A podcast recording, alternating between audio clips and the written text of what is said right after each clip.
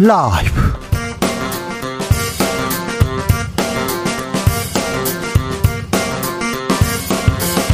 2023년 9월 21일 목요일입니다. 안녕하십니까. 주진우입니다. 오늘 국회 긴박하게 돌아갔습니다. 중요한 표결 이어졌는데요. 한덕수 국무총리 해임 건의안 가결됐습니다. 헌정사상 처음 있는 일입니다. 이재명 민주당 대표 체포동의안 가결됐습니다. 헌정 사상 처음 있는 일입니다.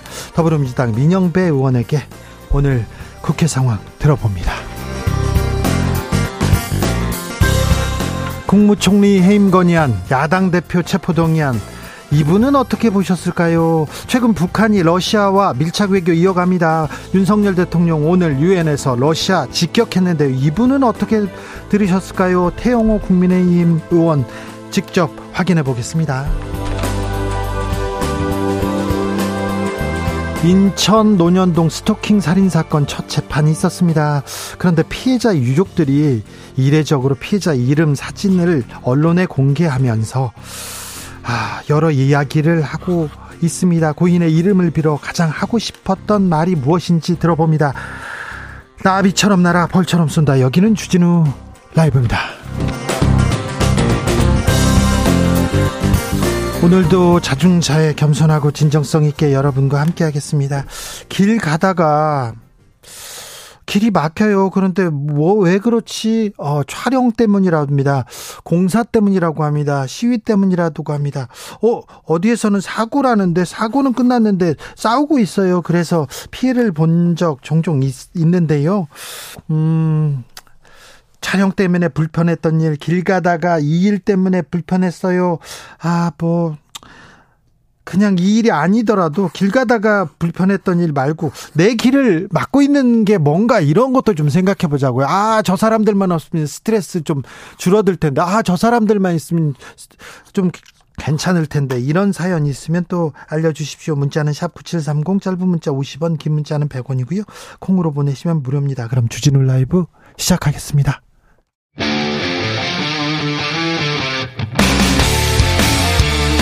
탐사보도 외길 인생 20년. 주 기자가 제일 싫어하는 것은?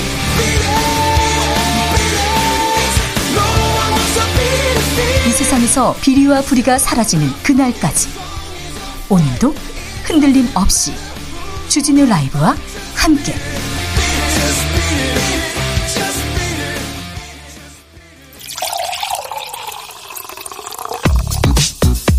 진짜 중요한 뉴스만 쭉 뽑아냈습니다. 주스. 정상근 기자 어서 오세요. 안녕하십니까? 아, 오늘 검차 아니죠. 국회에서 표결 빅데이였습니다. 아, 표결안이 계속 올라왔는데요. 이재명 민주당 대표 체포 동의안의 결과는 가결이었습니다. 네, 투표자 295명 중 찬성이 149명, 반대 136명, 기권 6명, 무효 4명이었습니다.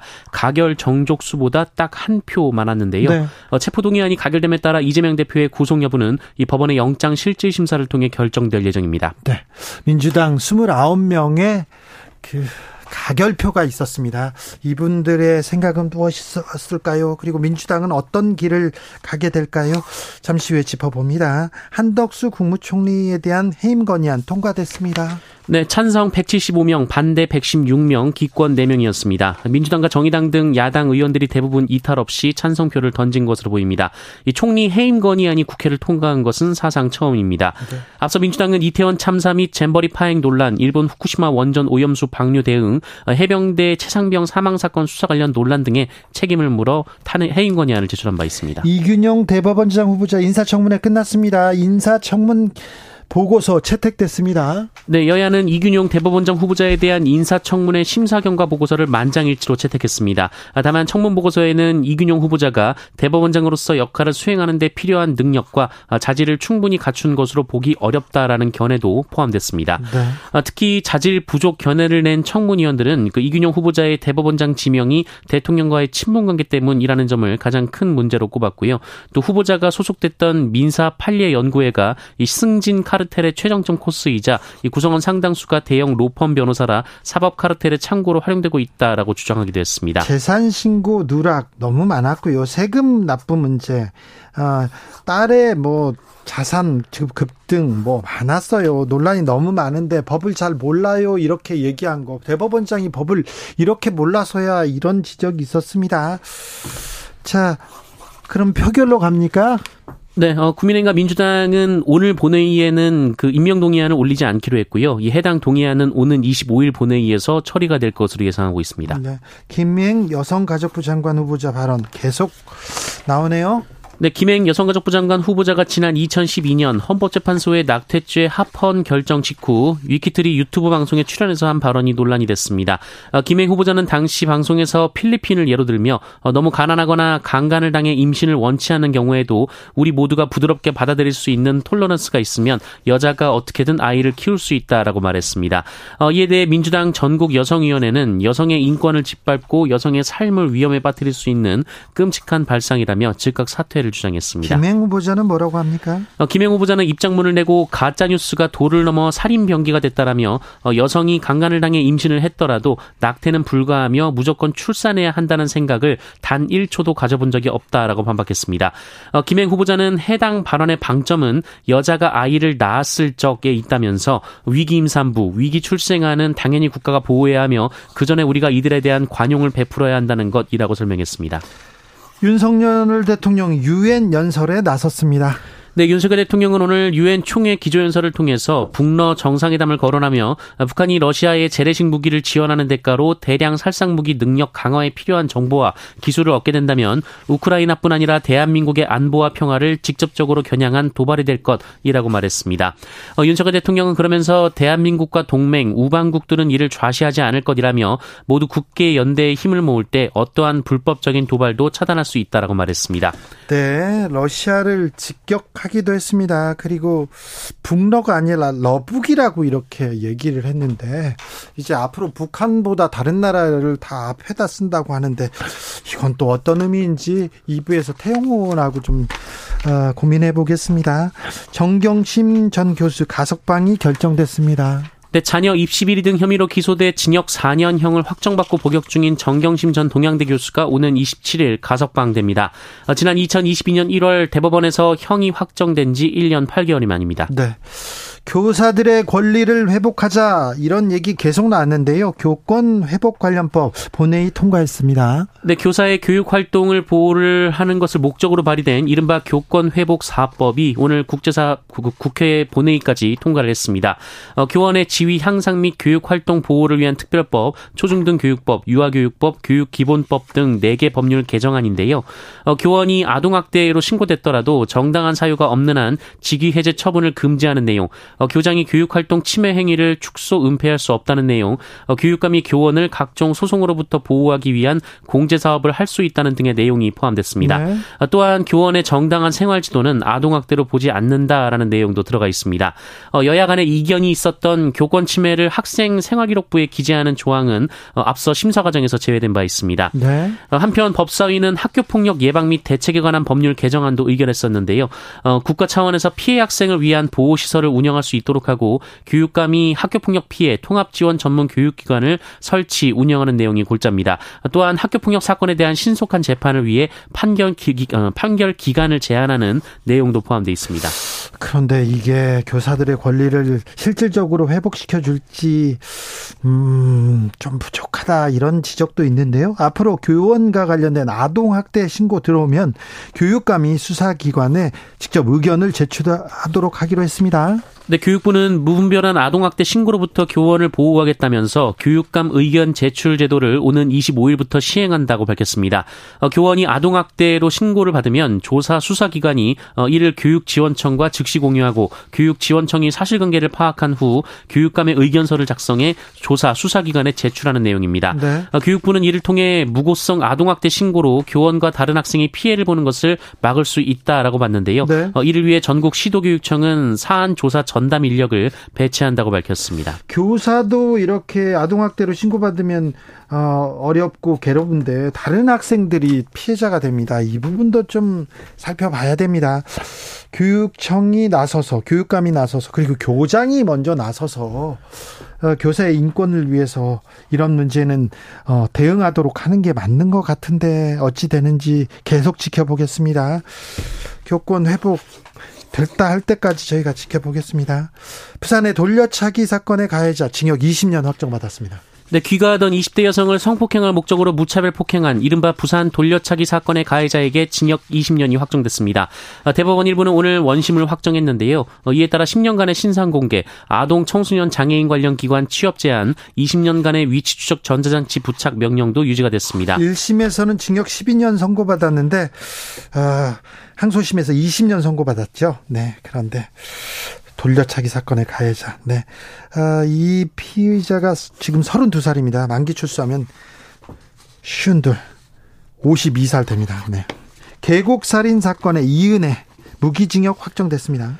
네, 대법원은 오늘 이른바 계곡 살인 사건 관련해 기소된 이은혜에게 무기징역을 확정했습니다. 이은혜는 공범 조연수와 함께 지난 2019년 남편 윤모 씨를 어, 계곡에 빠지도록 해 살해한 혐의, 어, 그리고 이에 앞서 보거 피 등을 섞은 음식물을 먹이거나 낚시터 물에 빠뜨려 살해하려 한 혐의를 받았습니다. 네. 어, 이번 재판은 심리적 지배, 이른바 가스라이팅에 의한 직접 살인 여부가 쟁점이었는데요. 어, 하급심에 이어서 대법원도 어, 남편 윤모 씨를 일부러 구하지 않은 간접 살인으로 봤습니다. 네, 대법원 법원에서 강제추행 관련해서 기준을 바꿨습니다. 네, 피해자를 한거 불능 상태로 만들 만큼 폭행하거나 협박하지 않아도 의사에 반하는 유형력을 행사하거나 공포심을 일으킬 정도면 강제추행죄 적용이 충분하다라는 대법원 판단이 나왔습니다. 네. 어, 대법원 전원합의체는 오늘 강제추행 혐의로 재판에 넘겨진 A 씨의 상고심에서 어, 성폭력 처벌법 위반 혐의에 무죄를 선고한 원심을 깨고 사건을 고등법원으로 돌려보냈습니다. A 씨는 지난 2014년 친족 관계 피해자를 추행한 혐의로 재판에 넘겨졌습니다. 1심은 유죄를 인정해서 징역 3년을 선고했는데요. 항소심은 물리력 행사 정도가 피해자의 저항을 곤란하게 할 정도였다고 볼 수 없다며 강제추행 혐의는 무죄를 선고한 바 있습니다. 네. 흉기 난동 사건이 벌어지자 도주한 경찰들이 있었습니다. 징역형 선고받았네요. 네, 2년 전 인천 흉기난동 사건 당시 부실 대응으로 해임된 전직 경찰관들이 직무유기 혐의로 유죄를 선고받았습니다. 인천지법은 40대 A 전 경위, 20대 B 전 순경에게 각각 징역 1년에 집행유예 2년을 선고했습니다. 주스 정상근 기자 함께했습니다. 감사합니다. 고맙습니다. 아, 내 길을 막는 사람들이 있어요. 아우, 이 사람들 좀, 이 사건들 좀 치워줬으면 물어봤습니다. 2001번께서는요, 출근 시간에 길 막고 공사하는 거 정말 피해 주셨으면 좋겠습니다. 얘기하는데, 공사도 해야죠. 그런데 출퇴근길에, 오늘 저는 점심시간에 신호등 하나를 두고 그 앞에서 왜 이렇게 막히지? 그런데 공사 중이더라고요. 그래가지고 좀 늦었네요. 유민정님, 아, 저희 동네 하수도 공사합니다. 골목에서 공사하면 다니기 진짜 힘들지만 안전을 위해서 그 정도 불편하면 이해해야죠. 네네. 네. 뭐, 이해해야죠. 53656님, 길거리에서 담배 피우는 사람들 너무 싫어요. 힘들어요. 특히 횡단보도에서 담배 피우는 인간들 너무 싫어요. 요즘도 횡단보도에서 담배 피우는 사람이 있습니까? 그러면 안 되는데. 그러면 안 되는데 참. 안 됩니다. 아파트에서 내 집에서 왜못 피워 막 그렇게 얘기하시는 분들이 있는데 그거 안 됩니다. 네. 네, 안 됩니다. 0042님 시도 때도 없이 아 보도블럭 공사하는 거 있잖아요. 너무 불편합니다. 남아 도는 예산 때문이라면 출산이나 육아 지원 예산으로 돌려야 하지 않을까요? 아, 그러네요. 가을입니다. 본격적으로 보도블럭 뜯어 고치는 공사하기 시작할 때예요. 네. 맞아요. 예산이 남으면 예산이 남으면 그 내년에 쓰면 되지. 그게 안 된답니다. 그래서 올해 다 써야 된대. 그러니까 뭐 해야지? 보도블럭 고쳐. 근데 그런 일이 거의 많이 사라졌는데 네, 아직도 있다고 합니다. 그러니 좀 고칠 때가 좀 많은 것 같아요. 어, 공단에서 네. 시험 감독 하는데 돈을 뭐 시간당 뭐 얼마를 줬다고요? 아, 일당 25만 원을 줬다고요? 아이고 이런 거 남아 도는 예산 참 이건 아닌데 고쳐야 될 게 많아요. 참 아직도 도둑들이 많구나 이런 생각도 해봅니다. 0197님 정치도 꽉 막혀 불편합니다. 속 시원하게 들어주는 소식 기다려봅니다. 언제쯤일까요? 네. 주진우 라이브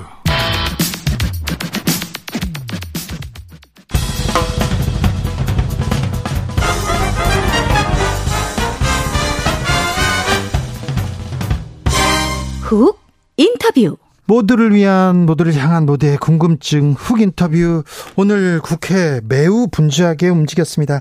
중요한 표결 이어졌는데요. 어떤 일이 있었는지 들어봅니다. 민영배 더불어민주당 의원 안녕하세요. 네, 안녕하지는 못합니다. 네. 이재명 대표 체포 동의안 가결됐습니다. 어떻게 보셨어요? 예상치 못하셨죠? 예상을 못했죠. 좀 뭐 우려스러운 대목이 있었지만 예상 못했는데 대한민국 정치 현주소가 그대로 반영된 게 아닌가 싶습니다. 그리고 민주당의 그 안이한 그러니까 네. 정치 검찰과 모질게 거칠게 싸우지 못하고 자꾸 조심스러워하는 그 민주당의 현주소를 반영하고 있는 게 아닌가 싶습니다. 네. 공작 수사 네. 예. 공작 수사에 날개를 달아줄 것이다 하면서 이재명 대표가 직접 아 글로 호소하기도 했는데요. 그 이후에 당내에서 좀 의견이 갈렸습니까? 뭐 그렇죠. 저 같은 경우는 그렇게 하셔서 그런가 보다 했지만 네. 사실은 아무 말씀 안 하실 줄 알았는데 네. 말씀을 하셔서 단식을 하고 계시는 과정에 말씀을 하셔서 예. 그러나 뭐 그게 크게 영향을 미쳤다고 보지는 않습니다. 그래요? 호소 때문에 뭐 가결로 갔다 이렇게 볼 수는 없고요. 네. 오히려 호소는 부결 쪽에 대한 그런 느낌의 호소였기 때문에 뭐 그런데 오히려 도움이 됐겠죠. 문제는 사실은 민주당 내 그 구성이 예. 지금 그런 거죠. 저는 지금 무슨 생각이 드냐면 네. 가결시킨 분들이 예. 몹시 당황하고 있을 거다 싶습니다. 네. 왜냐하면 다음을 감당할 방법이 없잖아요. 그분들이 네. 그리고 검찰 쪽에서도 당황할 것 같은데요. 왜냐하면 타겟이 지금 사라졌잖아요. 물론 공세를 계속 하고 있으니까 이제 법원에 가서 만약 뭐 기각이 될 건지 도 봐야겠습니다만은 무죄로 나중에 결론적으로 무죄로 나오게 되면 네. 시간이 좀 걸리는 게 문제인데 아마 이렇게 가결 상황을 그렇게 그냥 잘 됐다 이렇게 바라보기만 뭐 그렇게 쉽지는 않을 것 같은데요. 특히 민주당 내에서 가결표를 던진 분들은 몹시 저는 당황 당혹스러워하고 있, 있는 것 같고요. 네. 이 상황을 당원들이 가만히 있겠습니까? 그러게요. 당원들이 가만히 있을 수 없죠. 네. 민주당에서 29표, 최소 29표, 30표 이상 이탈했다 이런 지적, 지적 도 나오던데요. 1차 체포동의안 표결 때는 찬성이 139표였어요. 그런데 네. 이번에는 149표였습니다. 네. 이 10표가 늘어났죠. 네. 그때보다. 지금 이 민주당의 문제는 뭐냐 하면요. 네. 그 29명일지 30명일지 모르지만 네. 최소 16명에서 지금 29명 이렇게 나오는데 셈을 해보면 네. 그런데 이 소수가 민주당 전체의 운명을 결정하는 그런 상황이 돼버렸어요. 그래서 사실은 이건 당론으로 가야 된다. 당론 부결이 맞다 이렇게 했는데 지도부가 되게 안이하게 대응을 한 거죠. 지도부가 안이하게 대응을 한 거죠. 그냥 설득하고 호소해서 될 거다라고 생각을 한 건데 실제로 가결표 던진 분들은 뭐 계획을 세워서 자기들 그 주장을 그대로 밀고 간 거니까요. 이거는 그런- 그런데 이제 당 상황을 고려하지 않은 자기 생각만 한 거 아닌가 하는 그런 게 있어서 지금 이제 회의 도중에 잠깐 지금 그 의총을 비상 의총을 하러 지금 모이고 있는 중이거든요. 네. 거기 가보면 앞으로 어떻게 진행될지 알 수 있을 것 같습니다만은 지금으로서는 사실은 가결을 던진 분들이 오히려 지금 어떻게 해야 될 것인지 특히 말씀드렸듯이 당원들의 저 요구가 저렇게 빗발치는데 저걸 뒤로 하고 아무리 비밀 자유투표라고 해도 가결을 시켰다. 이거는 그 책임을 아마 역사적 책임도 그렇고 크게 져야 할 겁니다. 아마. 어, 체포동의안 표결 전에 표결이 부결되면 방탄이다 얘기할 거고요. 또 부결 가결되면 당이 분열된다 이런 얘기가 계속 나왔지 않습니까? 아이고 방탄이란 말은 저쪽에서 만든 말이고요. 네. 우리는 정상적으로 나갈 수 있다고 했고 예. 가능하면은 그렇게 방탄이라고 하는 그런 이미지를 갖지 않으려고 애를 썼는데 네. 방탄을 저쪽에서 만들었죠. 이번 사건의 이번 상황의 본질은 뭐냐면요. 네. 이 가결된 상황의 본질은 뭐냐면 검찰의 공격에 민주당이 제대로 대응하지 못했다. 네. 이게 본질입니다. 네. 검찰은 계속해서 벌써 몇 년 전부터 계속 민주당을 압박하면서 정권을 장악하고 그리고 그걸 더 확장하기 위해서 계속 공격을 하고 있는데 네. 민주당이 갖고 있는 국회에서의 수적 우위를 가지고 제어하는데 실패하고 있는 거죠. 이번에도 사실은 실패하고 있는 거죠. 다 알았잖아요. 네. 그래서 이 사실 방탄 이미지라고 하는 건 방탄은 원래 그런 거 아닙니까? 이분을 정확하게 표결을 해서 이 유죄가 확, 확실한 문제가 있는 이런 분이 분명한데 네. 이분을 위해서 국회를 새로 여는 게 방탄이죠. 근데 이거는 회기 중으로 일부러 검찰이 끌고 와서 투표 강요를 한 거란 말입니다. 네. 그러니까 이런 경우에는 거부를 해야 맞는 거예요. 뭐 지나고 나서 이런 얘기 해봐야 소용없습니다만은 그래서 제가 처음부터 이거는 검찰과 싸워야 되고 네. 투표 거부가 맞다. 왜 네. 국회에다가 검찰이 투표를 강요하냐. 네. 왜 민주당이 검찰의 요구대로 따라가 주냐. 네. 그럴 필요 없다라고 했던 거죠. 예. 예.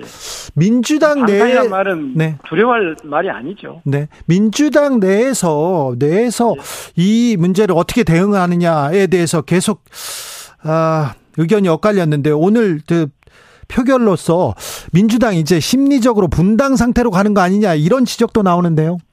저는 그건 좀 과한 해석이라고 봅니다. 예.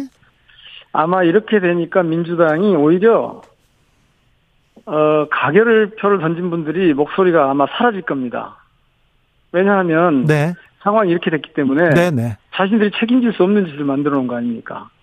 그러면 결국 분당이 아니, 오, 그분들이 뛰어나가겠습니까? 그러면 여기서 민주당은 예. 새로운 지도부와 새로운 그 노선을 네. 정립하면서 오히려 내적 결속을 위한 그런 노력들을 하지 않을까요? 저는 그렇게 봅니다. 새로운 지도부요. 그러니까 원내 지도부를 말씀드리는 아, 건데 네. 지금 이 지도력이 실패한 거 아닙니까? 부결 시키자고 했는데 네. 부결을 못 시켰으니까 그러니까 거기에 대한 책임이 있을 거고 그렇게 되면 뭔가 새로운 그 시도를 하고 그렇게 네. 하기 위한 준비를 해야 되지 않겠습니까? 책임론이 그러면 당내 지도부에 지금 모아질까요? 제가 보기에는 그럴 수 있다고 봅니다. 네. 그러니까 책임론은 두 방향으로 갈 건데요. 하나는 가결시킨 쪽에 대한 책임론이 있을 거고 네. 또 하나는 이 상황을 관리하지 못한 네. 원내 지도부에 가겠죠. 그렇습니까? 그럴 것 같습니다. 네. 아, 이재명 대표 단식은 이제 어찌 됩니까? 그거는 이 문제하고 연결되어 있지 않을 겁니다. 이재명 대표는 처음부터 네. 당신이 요구한 세 가지 단식 요구가 이- 이게 받아들여지거나 네. 아니면 받아들여 받아들여지지 않는 상태에서 명확하게 명분을 찾지 못하면 단식을 중단할 수가 없거든요. 예. 그래서 이 상황은 단식을 쉽게 중단할 수 없는 상황으로 만들고 있는데 그건 굉장히 염려되는 상황이거든요. 네. 이 상황에서 법원에 가서 영장 심사를 받아야 한다는 것 자체가 굉장히 지금 어려운 상황이 됐죠. 예. 그래서 그게 어떻게 처리될지 두고 봐야겠지만 오늘 가결이 됐기 때문에 단식을 중단한다. 이거는 지금 당장은 그런 판단을 할 것 같지는 않습니다. 네. 표결에 앞서 한동훈 법무부 장관, 아, 아, 이거는 정말 정말 최악이에요. 이분 법무장관 하면 안 되겠어요. 아 왜요? 그, 아, 옆에 있던 의원분들이 한마디로 얘기하면 네. 정말 재수없다라는 말씀들을 하시고요. 아이고. 국회에 네. 와서 한바탕 정치 언어를 막 배선하고 국회 네. 본회의장을 흔들어 나- 나가, 놓고 나가는 여기서 쾌감을 느끼는 것 같다 이런 말씀들을 하시더라고요. 아, 그래요. 이거는 네. 국무위원의 자세가 전혀 아니에요. 오늘 무려 144쪽을 가지고 와서 실제로 읽으려고 하는 게 몇 쪽이었는지 모르겠습니다만 네. 이게 뭐 한 2, 30분간 계속 한 거예요. 중단된 게 세 번이에요. 네. 하도 이제 의원들이 이렇게 하면 되겠냐. 그런데 마지막에 마무리하겠습니다 하면서 7분 하더라고요. 8분, 7, 8분 해요. 그러니까 이게 체포 동의 요청 이유 설, 이유를 설명하는 거거든요. 네. 근데 이게 온갖 혐의 내용이 마치 사실인 것처럼 네. 증거도 없는 상태로 대부분 뭐라고 하냐면 검사가 공소장 읽는 줄 알았대요. 예. 굉장히 위험한 도발을 국회에서 대고 하고 하고 하고 갔기 때문에 네. 저는 이거 대통령이 그만두면 우리가 이 검찰 독재 국가임을 만천하에 예, 증언하는 그런 것이 되고 증거가 되고 있어요 지금. 그래서 네. 저, 저 상태를 그다음에 이제 검사 탄핵 그 발의가 있었는데 네. 발의하면서 최영 의원이 그 부분을 지적을 하더라고요. 네. 이거는 진실은 원래 간명하거든요. 근데 예. 그게 안 되니까 계속 증거와 주변 상황과 이런 걸 복잡하게 설명을 해요. 네. 이런 일은 그러니까 논리가 빈약하니까 장황해진 거예요. 알겠습니다. 네. 이것을 심지어는 네. 뜬금없이 이 불체포 권한을 내려놨으니까 뭐 어쩌고저쩌고 하는 이런 말까지 하는 거예요. 예. 이 논리가 딱 보니까 두 가지던데 하나는 사건 관계자들이 관련자들이 구속됐으니까 이재명 의원도 구속해야 된다 이런 논리 하나 하고 불체포 권한 내려놨으니까 체포 요구에 동의해라 찬성해줘라 이런 논리예요. 예. 이건 검찰이 국회를 정말 너무너무 우습게 하는 네. 이거 이거 오늘 오늘 다시 한번 이 검찰 독재 국가임을 확인시켜준 한동훈의 언행이었습니다. 알겠습니다. 아, 민영배 의원 굉장히 유- 온순한 사람인데 좀 격한 발언을 이렇게 표현을 아니 제가 하셨어요. 말씀드린 건 전혀 한동훈 장관이 이따 한번 뉴스나 한번 이 화면을 보시면 알겠지만 네. 한동훈 장관이 한 것에 비하면 저는 굉장히 점잖하게 말씀드리고 있습니다. 알겠습니다. 그런데 여기서 행태를 부리고 간 거예요. 알겠습니다. 민영배 의원이 계속해서 당이 민주당이 당 대표도 지키지 못하면 어떻게 하겠느냐면서 매우 우려하던 그런 상황이 지금 벌어졌습니다. 자, 민주당은 앞으로 네. 어떻게 됩니까? 아마 오히려 민주당은 일단 당의 저도 한 구성원이기 때문에 네, 엄청 염려하시는 당원들하고 시민들께 정말 송구한데요. 이 당과 당원의 책임이 아니고 잘못이 아니고 저희 의원들 책임인데 네. 저는 오히려 이 상황을 잘 수습해 가려고 의원들이 뜻을 모으지 않을까 싶습니다. 지금 제가 얼른 그 비상구청에 들어가서 네. 의견을 한번 나눠봐야겠습니다. 알겠습니다. 아, 다음에 모셔서 얘기 듣겠습니다. 더불어민주당 민영배 의원이었습니다. 감사합니다. 네. 교통정보센터 다녀오겠습니다. 유하영 씨.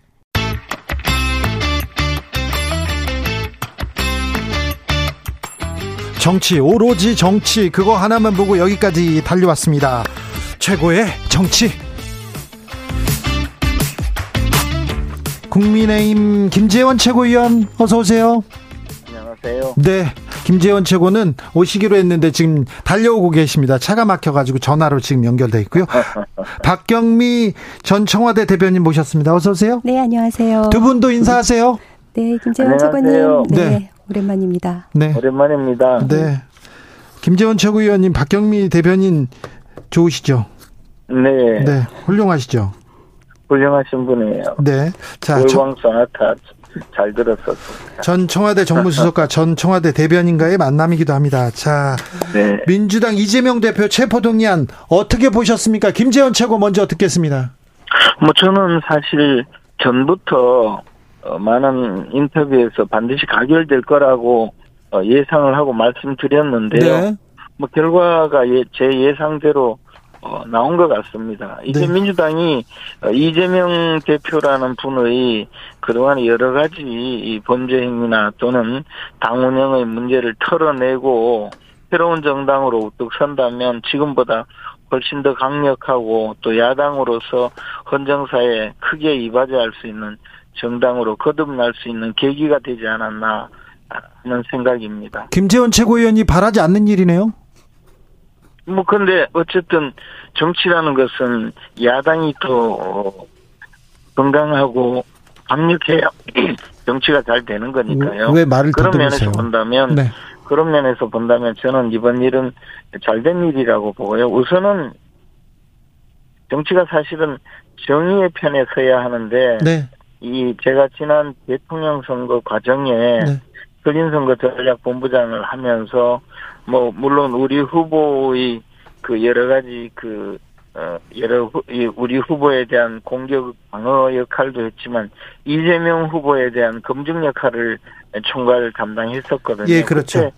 어, 너무나 그 어, 놀라운 일을 많이 그 발견을 해서 이재명 같은 분이 정치권에 계속 남아 있으면 민주 정치의 가장 그 에, 말단적인 폐해, 폐해가 어, 이제 계속될 것이다 이렇게 생각했는데 네. 민주당의 대표까지 되고 국회에 들어와서 자신을 지키기 위해서 오로지 골몰하는 것을 보고 저분은 하루빨리 정치권에서 배제되어야 된다. 박경미 아, 대변인 얘기로. 넘어가겠습니다. 네, 한동훈 장관의 오늘 국회 어, 행태에서 보듯이 검찰은 수사가 아니라 정치를 하고 있고 그런 검찰에 대항하기 위해서는 부결이 불가피한 선택이라고 보는 의원들이 많았었는데요. 어, 생각보다 그 샤이 가결표가 많이 나왔던 것 같습니다. 그 비열한 정치 검, 검찰의 기획 수사, 또 표적 수사, 그리고 정적 제거를 위한 시도, 정치 보복이었으니까 이제 법원에서 영장 실질 심사를 받으면 기각될 거라고 생각을 합니다. 사실 이 제1야당 대표가 목숨을 건 단식을 하다가 병원에 실려간 상황에서 영장을 치고 또 그걸 빛의 속도로 미국에서 제가 하는 야멸찬 정권이라는 말씀을 드릴 수밖에 없고요. 어, 뉴욕타임즈 전 세계에서 가장 영향력 있는 언론 매체죠. 어, 제가 어, 기사를 검색해 보니까 한국 제1야당 대표의 단식, 그 hunger strike, 네. 그거는 이제 검찰 독재, 거기서는 dictatorship by prosecutor라고 이렇게 표- 어, 표현을 했더라고요. 네. 거기에 대항하기 위한 것이다. 그래서 해외 언론도 이재명 대표에 대해서 호의적이라는 점 말씀을 드리고요. 그 이재명 대표에 대한 수사는 정말 역대급이었죠. 엄청난 수사 인력을 동원해서 2년 넘게 수백 번 압수수색하면서 탈탈 털었고요. 특히 도주와 증거 인멸에 우려가 없는데도 영장 청구했고 또 수사만 하더라도 이제 쌍방울 경우 변호사비 대납에서 시작해서 대북 송금으로 그러니까 이 산 올라가다가 아 이 산 아닌가벼 그리고 다른 산 올라가는 그런 형상이고 기우제식 수사에 대해서 유감을 표명할 수밖에 없습니다. 김재현 최고위원. 아니 그런데 뭐 지금 말씀하시는 것이 네. 굉장히 여러 가지였는데요. 어쨌든 이재명 대표가 그 검찰 수사를 받고 나와서 증거 하나도 없더라 그렇게 이야기했잖아요. 네. 그러니까 증거가 하나도 없는지 여부는 이제 네. 법원에 가서 네. 어, 판단을 받으면 됐을 텐데 네. 굳이 자기를 지키겠다고 저렇게 어, 그 한식투쟁까지 해가면서 초췌한 모습으로 나타나서 어, 의원들에게 그 체포동의안 부결을 요청하고 그것이 가결되고 났으면 이제 법원에 가서 자신에 대해서 올바르게 변론을 해서 어, 진실을 가리면 되거든요. 네. 어, 말씀하신 여러 가지 내용은 이제 우리가 아는 바가 아니니까 법원의 판단을 받으면 되는데요. 다만 어, 저는 대한민국 법원에도 정의가 살아있다면 어, 진실은 올바르게 예, 밝혀주리라고 생각하고 법원의 판단을 좀 지켜보시죠. 네. 그리고 또 하나는 네. 또 하나는 뭐, 뭐 2년 넘게 수사했다는데 그렇게 너무 터무니없이 이야기할 것도 아니고 자, 그리고 지, 켜보시죠 무슨- 그것도. 네. 무슨 야멸차게 뭐 그렇게 이야기하는 것도 마찬가지로 네. 김재현 그것도 최고위원님. 아니고, 예, 뭐 무슨 뭐 검사 독재니 이렇게 주장했다는 이야기를 어저쓴 것이지 뭐 무슨 뭐 해외 언론이 검사 독재라고 했습니까? 우리 야당이 그렇게 주장하더라는 것을 어, 인용한 것인데 그걸 주장하더라고 할 정도로 지금 경황이 없는 것 같은데요. 자. 저는 딱 한 가지만 말씀드리면요. 네. 이 기회에 네. 음, 이재명 대표가 이제 법적으로 처리가 되고 그동안 이재명이라는 분을 위해서 주위에서 부역하던 이 부역자들까지 좀 제발 없어져야 민주당이 건강하고 튼튼해지지 않을까 생각합니다. 박경미 대변인한테 마지막 발언 드리겠습니다.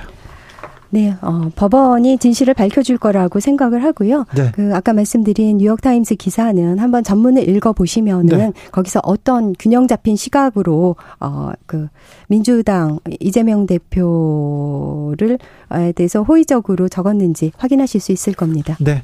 헌정 사상 첫 검사의 탄핵 소추안 국회 본회의에서 가결됐습니다. 유성 간첩 조, 간첩 그 사건 있었는데 그 다음에 또 기소했던 검사인데요.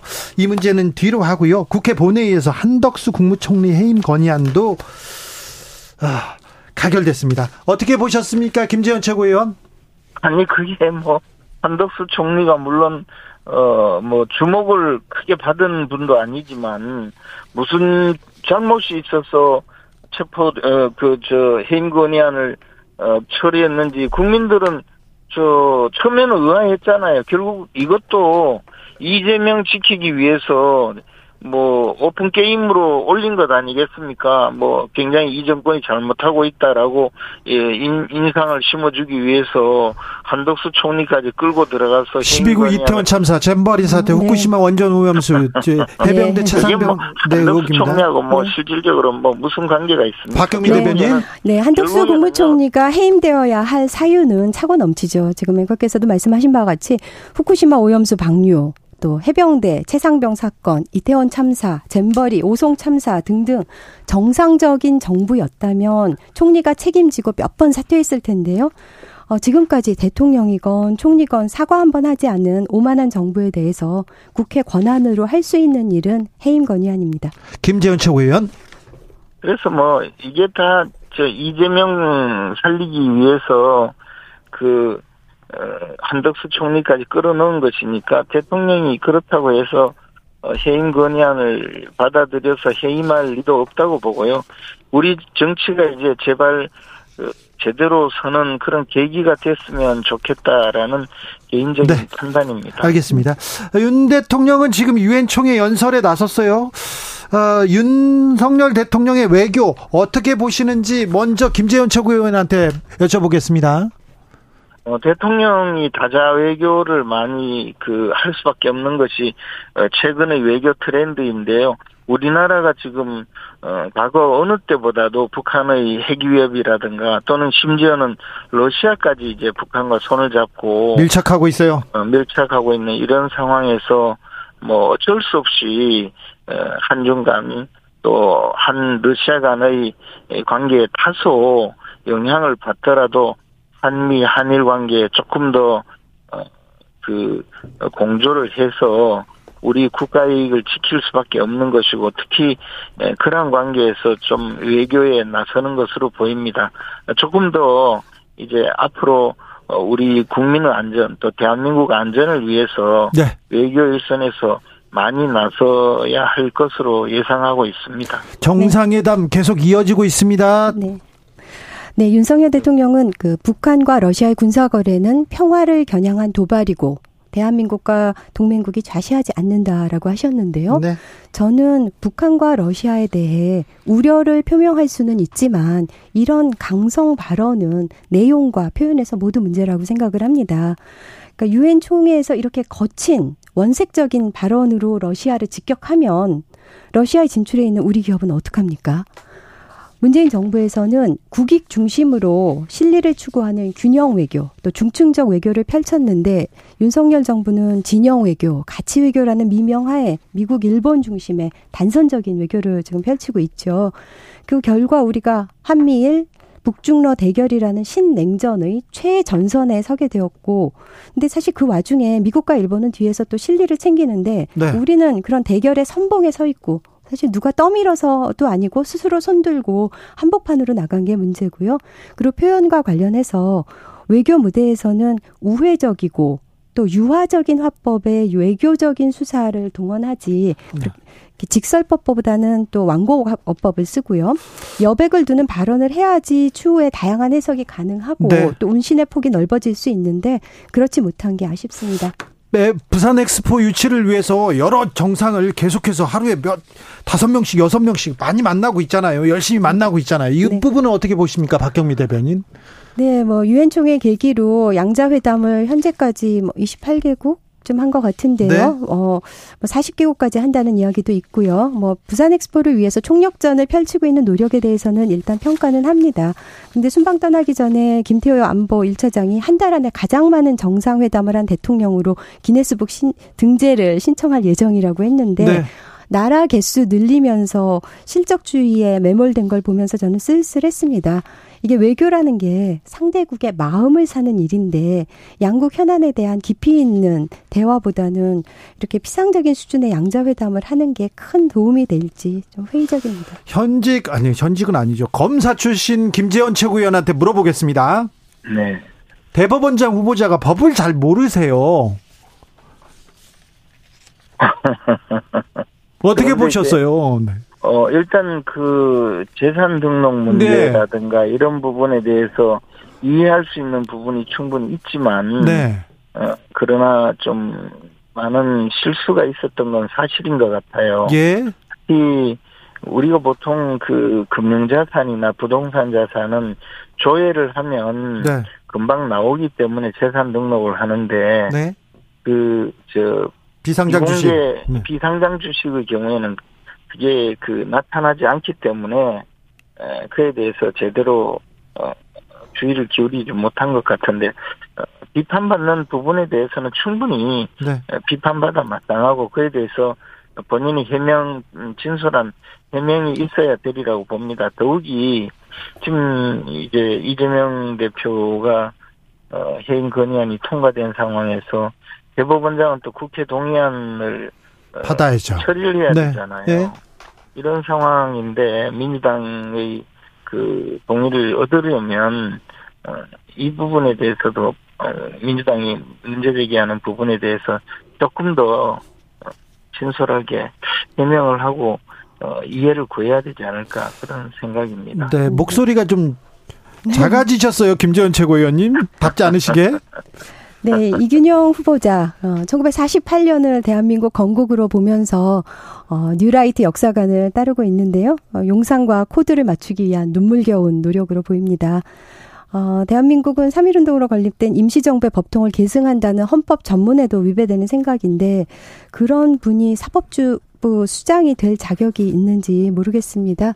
또 이뿐 아니라 뭐 청문 과정을 보면 네. 법과 규정 몰랐다, 송구하다로 일관을 하는데 재산 관련 흠결들이 많아도 너무 많고요.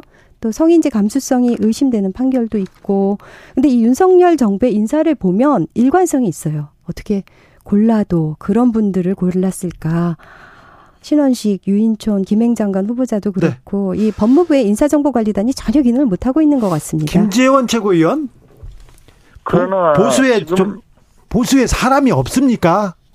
뭐 그렇지는 않고요. 그렇지는 않습니까? 어, 예, 많은 이제 풀이 있을 텐데. 네. 근데 왜 그렇게 어, 계속 리사이클을 하죠? 뭐 일단 저는 뭐 어 이번 그 국무위원 후보자들에 대해서 개인적인 비평을 뭐 할 입장은 아닌데. 예. 그러나 이제 어, 막상 인사 문제에 들어가면 네. 많은 분들을 인사 검증하면서도 어, 검증이 제대로 되지 않는다든가 또는 검증을 해도 어그 어, 나타나지 않는 예를 들어 뭐 과거의 발언인데 네. 그런 발언이 언론에 서 검색이 되지 않는다든가 뭐 이런 정도 어 또는 뭐 어, 그분의 개인적인 성향 이런 것을 일일이 다 체크하지 못하기 때문에 어, 빚어지는 문제일 수도 있고 그 정도는 체크해야 되는 거 아닙니까? 성의가 없는 거 아닙니까? 또는 뭐 지금 말씀하신 부분이 과연 그렇게 잘못이 있는가라고 네. 어, 실무진들이 판단했을 수도 그렇죠. 있지 않을까 뭐 여러 가지 네. 이 논리가 있고요. 그렇게 판단했다면 더 큰 문제 같은데. 언론에서는 이제 한 부분만 딱 그 드러내서 예. 이것이 무슨 뉴라이트 역사관이다. 또 뭐 이것은 뭐 잘못되었다 이렇게 이야기하는데 네. 뭐 그것에 대해서 어 생각이 좀 다를 수도 있고 그런 복합적인 어 요인이 아닐까 생각합니다. 저 보수가 민족 국가 그리고 민족 정기 가장 중요하게 지금 중요하게 성, 생각해야 되는데 이완용 친일파 어쩔 수 없었다 이런 얘기는 조금 너무하잖아요. 신원식 그 후보자의 경우에는요. 네. 과거 우리 자유한국당 시절에 네. 광화문 집회에 저희들도 많이 나갔었는데 네. 그때 그 인기 연사였어요. 예. 그래서 어 그 연단에 서서 어 상당히 그 강력하게 발언을 하고 그때 이제 이미 그 예, 예비역 그 중장으로서 그 네. 출신이 어 그 발언을 잘 하니까 인기 연사였는데 네. 그러다 보니 이 박수를 받고 뭐 대중 앞에서 연설을 많이 하고 하는 과정에서 음, 많은 그 어, 연설 중에 나온 일부 이야기가 지금 에, 문제가 되는 것 아닌가. 그런데 그런 내용을 모두 검색해서 문제를 삼으면 사실 어, 그것이 에, 지금 인사검증의 전체 대상인가에 대해서 저는 개인적으로는 뭐 그렇게까지 할 필요가 있는가 생각해요. 그래요? 그래도 좀 그 발언은 좀 너무 선을 넘었다 이렇게 생각하는데요, 국민들은. 어, 그 부분에 대해서 제가 네. 어, 이완용 발언에 대해서 네. 뭐 조금 사람이란 게 어, 저, 그 발언을 하다가 보면 다소 본인의 취지와 왜곡되게 이해될 수밖에 없는 어, 뭐 그런 경우가 어, 생기거든요. 이완용 발언이나 12.12 사태에 대한 발언은 그 이론의 여지가 없는 것 같습니다. 변명의 여지가 없고요. 아니에요. 네. 저 뭐, 뭐, 그래서 저도 징계도 당하고 있는데, 네. 뭐, 그렇게, 알겠어요. 거기서 또 징계 얘기를 왜 하세요? 네. 자, 김재현 최고위원한테 이 얘기 물어보고 싶어요. 네. 아, 저기 국민의힘에서 인재 영입 이렇게 시동 겁니다. 막 용산 차출선 계속 나오고 있는데요. 그런데 시대 전환과 국민의힘이 오늘 뭐 거의 합당 직전까지 갔어요. 이거 어떻게 보셨어요? 그래서 뭐 저는 그 부분에 대해서 약간 어 그 뭐 조금 생각이 이 조금 다른 면이 좀 있는데 네. 어쨌든 어 그분을 포함해서 어, 사회 각계각층의 많은 분들을 영입하는 것은 굉장히 좋은 일인데 네. 어, 그것이 당내 불안 요소가 되지 않아야 하고 어, 또 그분들이 우리 당의 어, 정강 정책에 네. 합류하는 그런 마음을 가져야 하고 1호 영입이 조정훈이다. 무엇보다도 그분을 1호 영입이라고 내세우는 것까지는 너무 비중이 약하지 않는가 네. 뭐 그런 그런 생각은 갖고 있어요. 박경미 네. 대변인. 인재 영입 1호 어, 상징성을 갖는 건데 그렇게 갈짓자 행보를 보인 기회주의자 정치인을 국민들께서 어떻게 평가하실지 인재 영입으로 국민의힘은 외연 확장을 기대했을 텐데요. 보수에서조차 회의적인 시각이 있고 또 기존에 마포 갑에서 활동하던 그런 의원들과의 당내 갈등을 고려할 때 뭐 제가 걱정할 바는 아니지만 국민의힘의 패착이라고 봅니다. 그리고 실적을 내야 한다는 김기현 당대표의 초조함 때문이 아닌가 생각합니다. 근데 뭐 갈짓자 그럼 걷는 사람을 데려와서 마치 어 그 그때 당시에 대그 어, 비례대표형 대체 정당을 만들면서 네. 사회 각계각층을 끌어들인 것처럼 국민을 속이고 그것에 의해서 어, 시대 전환도 들어오고 무슨 어 기본소득당도 기본소득당도 오죠. 네. 들어오고 하는 식으로 만들었다가 또 탈당시켜주고 한 정치적인 공범들이 지금 와서 어, 비난할 일은 아니고요. 다만 우리 당에서 그분을 받아들일 때 유의해야 될 일을 이야기하는 것이지 민주당은 그에 대해서 입이 100개라도 할 말은 없죠. 네, 알겠어요. 또 네, 어, 너무 또 길어지니까 지금 다뤄야 될 현안이 네. 많으니까 자, 제가 어, 김재현 최고. 않겠습니다. 문재인 정부, 네. 진보 정부에서 저기 부동산 일자리 경제 관련된 통계 지표가 좋았지요? 지금에 비해서 예, 좋았습니까? 그러니까 어떻습니까? 예? 아, 뭐, 그, 왜곡하고, 어, 저, 조작하고 있다고, 그때도 많이 의심을 받았지만. 이게 통계 조작 때문입니까? 통계 조작의 부분도 있고요.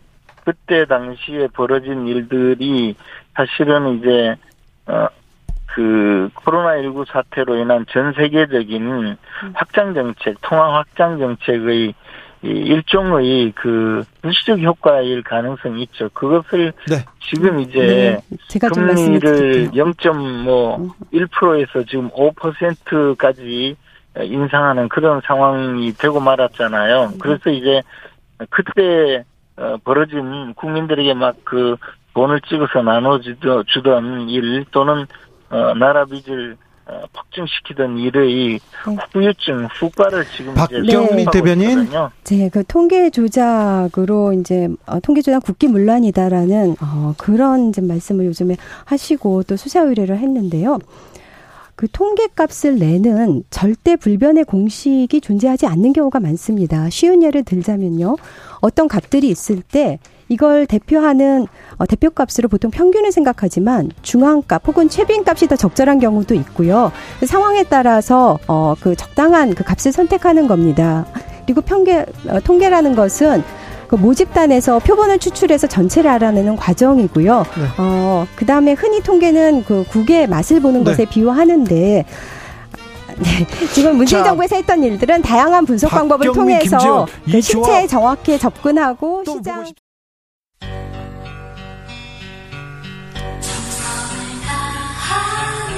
정성을 다하는 국민의 방송 KBS 주진우 라이브 그냥 그렇다고요. To the Batmobile.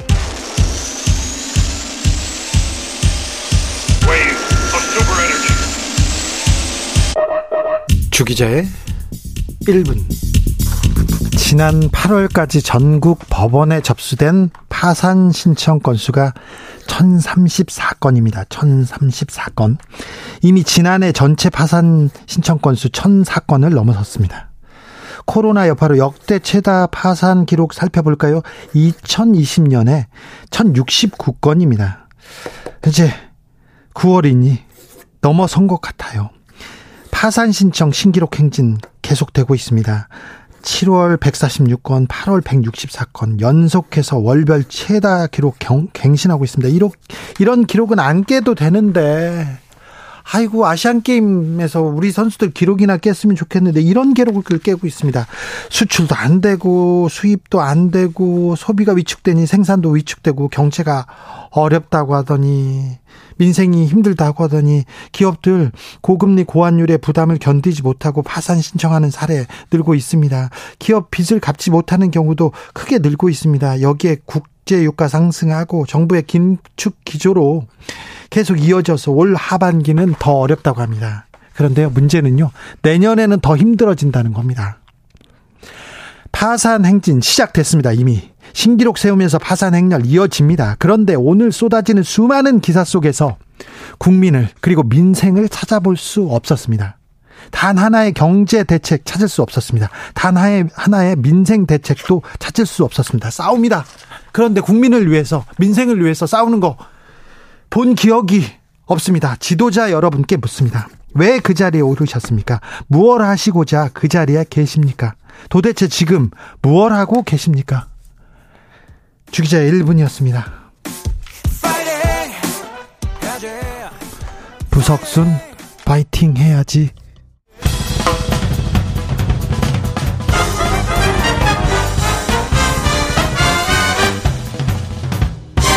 훅 인터뷰.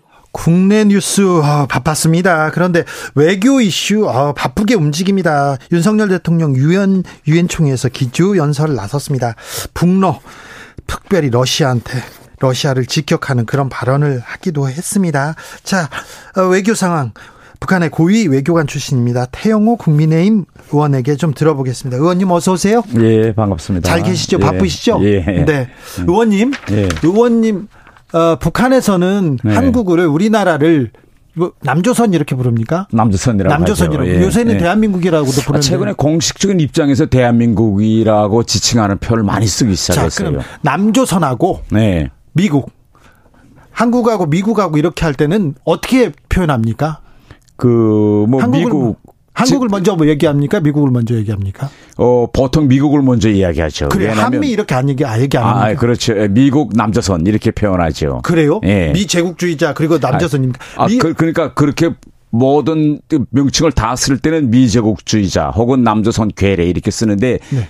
아, 생략해서 쓸쓸 때는 때는 미국, 남조선 이렇게. 한미 안 쓰고 예. 미국 조선 이렇게 씁니까? 미국 남조선 그리고- 뭐 미남 이런 표현은 없어요. 그래요. 미국 줄임말. 남조선. 예, 그렇죠. 예. 자, 우리 그 한국하고 일본하고 쓸 때는 어떻게 합니까? 그 어 그때는 어 남조선 일본이라고 하기도 하고 네. 바꾸어서 일본 남조선 이렇게 순서는 딱 정해진 건 없습니다. 그렇습니까? 네. 근데 미국을 먼저 씁니까? 네. 일본한테는 어, 한국을 앞에 쓰기도 하고 뒤에 그- 쓰기도 하다. 그렇죠. 예. 알겠습니다. 자, 유엔 연설에서 윤 대통령이 네. 러북 이렇게 먼저 네. 써가지고 물어봤습니다. 네. 오늘 예. 자 오늘 그 국회 바빴지요. 아, 뭐 총 바쁜 정도가 아니었어요. 오늘은 완전 자. 정신없. 지금도 지금도 지금 어, 표결하고 있습니다. 네. 예. 태영호 의원은 총리 해임 건의안 그리고 야당 대표 체포동의안 어떻게 보셨는지 궁금합니다. 아, 이거 오늘 정말 우리 재헌 역사에서 초유의 일이 있었어요. 네. 오늘 자 보세요. 해임, 네. 체포, 네. 탄핵 네. 이세 건이 동시에 같은 날에 이루어졌거든요.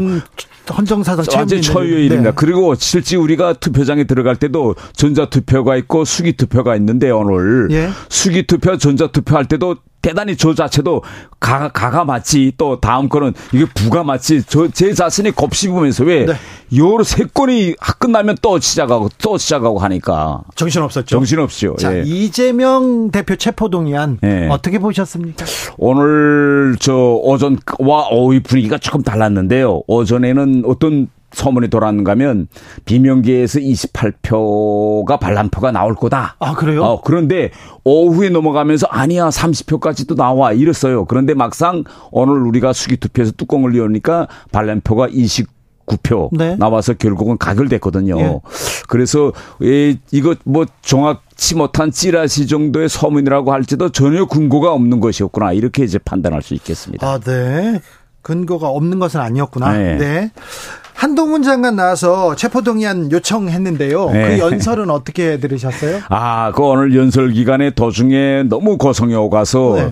의장님께서 몇 번 개입해서 좀 조용하라고 했는데 끝내 네. 너무 고성이 와서 여야 사이에 네. 타협해가지고 한동훈 장관이 하기로 했던 발언을 네. 대단히 생략하고 축소하기로 해서 이제 결국은 장관이 발언을 이제 마쳤는데요. 네. 아, 저로서는 대단히 아쉽더라고요. 이 이재명 대표가 가지고 있던 그런 모든 범죄 의혹들에서 밝히는데 왜 민주당이 그렇게 고성을 질러서 국민이 듣지 못하게 하는지. 네. 자, 그런데 네. 총리를 막 해임 해임하려고 하고 야당 네. 대표 탄핵하려고 아, 뭐그 체포 동의안 통과시키고 네. 국회 상황을 보면 네. 태영호 의원께서는 어떻게 생각할까? 어, 북한에서 그 당 활동도 하셨지 네. 않았습니까? 네. 어떻게 어떤 생각 들던가요? 우선 첫째로 북한에서는 뭐 노- 전체주의고 네. 너무 획일적인 사회이기 때문에 국회의원 자체가 예. 1년 365일 국회에 나가는 일이 한 줄도 안 돼요. 아, 그래요? 예, 그리고 뭐 상임위 회의라는 것도 없고 예.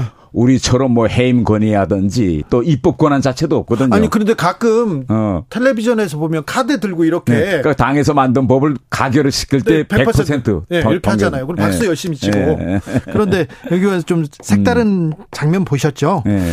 자, 태영호 의원은 이재명 대표의 단식 어떻게 보십니까? 단식에 나서면 막 그 여당에서 가서 손도 잡아주고 네. 그러는데 좀 단식 풀으라고 얘기도 했는데 그렇죠. 어 어찌 보면 단식장에서 이재명 대표를 만난 국민의힘 의원은 태영호 의원밖에 없어요. 예, 저밖에 없어요. 네. 예, 저도 원래 가서 제일 뭐 저는 저 민주당 의원이 저에 대해서 쓰레기라는 표현을 했기 때문에 거기에 대해서 항의차로 갔지만 도착해서 제가 이재명 대표의 손을 잡고 좀 위로의 말도 건네려고 했었는데 민주당 의원들이 절대 손을 이거 저 악수하면 안 된다. 왜요? 그 단식이기 때문에 여러 가지 저 세균 감염이라든가 이런 거 있어서 악수하지 말라고 해서 이제 주목 인사로 이제 했거든요. 아, 그렇군요. 네. 그런데 지난 시기 우리가 보아 오던 단식과 이번 단식은 저는 완전히 그림이 다릅니다. 지난 시기 단식은 결국은 명분이 있고 자기의 정치적 목적이 있었거든요.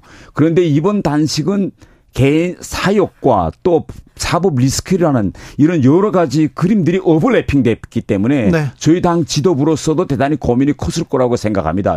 가서 위로의 말도 건네고 단식을 중단하라고 가야 되겠는지 그럴 경우에는 혹시 이재명 대표의 단식의 명분을 더해줄 수 있지 않는지 여러 가지 고민이 많았기 때문에 결국은 당 지도부에서는 단식 현장에 가지 않았다고 저는 생각합니다. 그래요? 예. 의원님 개인적인 생각에 이제 이재명 다- 대표 예. 20일 넘어가잖아요. 네. 넘어갔잖아요. 단식 네. 어떻게 이제 저는 빨리 이재명 대표가 단식을 중단해야 된다고 생각합니다. 원래 열흘만 해도 사람은 완전히 건강 자체가 파괴되는데 이제는 20일째 들었기 때문에 네. 이제라도 저는 단식을 중단하고 민생을 위해서 저는 어 국회로 돌아와야 한다. 저는 이렇게 생각합니다. 네. 예. 아무튼 이재명 단식장 항의 방문했다고 태영호 징계 추진한다는 그런 얘기도 있습니다. 예. 아 징계 저저 윤리에 제소했습니다. 아 지금. 그래요? 예. 예. 아 네. 자 한덕수 총리 해임 건의안 이렇게 네. 통과됐는데 네. 이 부분은 어떻게 보십니까? 아, 저는 민주당이 너무나 이거 습관적으로 해임 탄핵을 너무 많이 꺼내는 것 같아요. 그래요? 그렇게 되니까 이것도 그렇습니다. 일정한 정치적 목적을 가지고 가끔 꺼내는 건 괜찮은데 너무 습관적으로 자꾸 꺼내니까 이제 우리 국민들도 대단히 식상해 할 것 같습니다. 네. 예.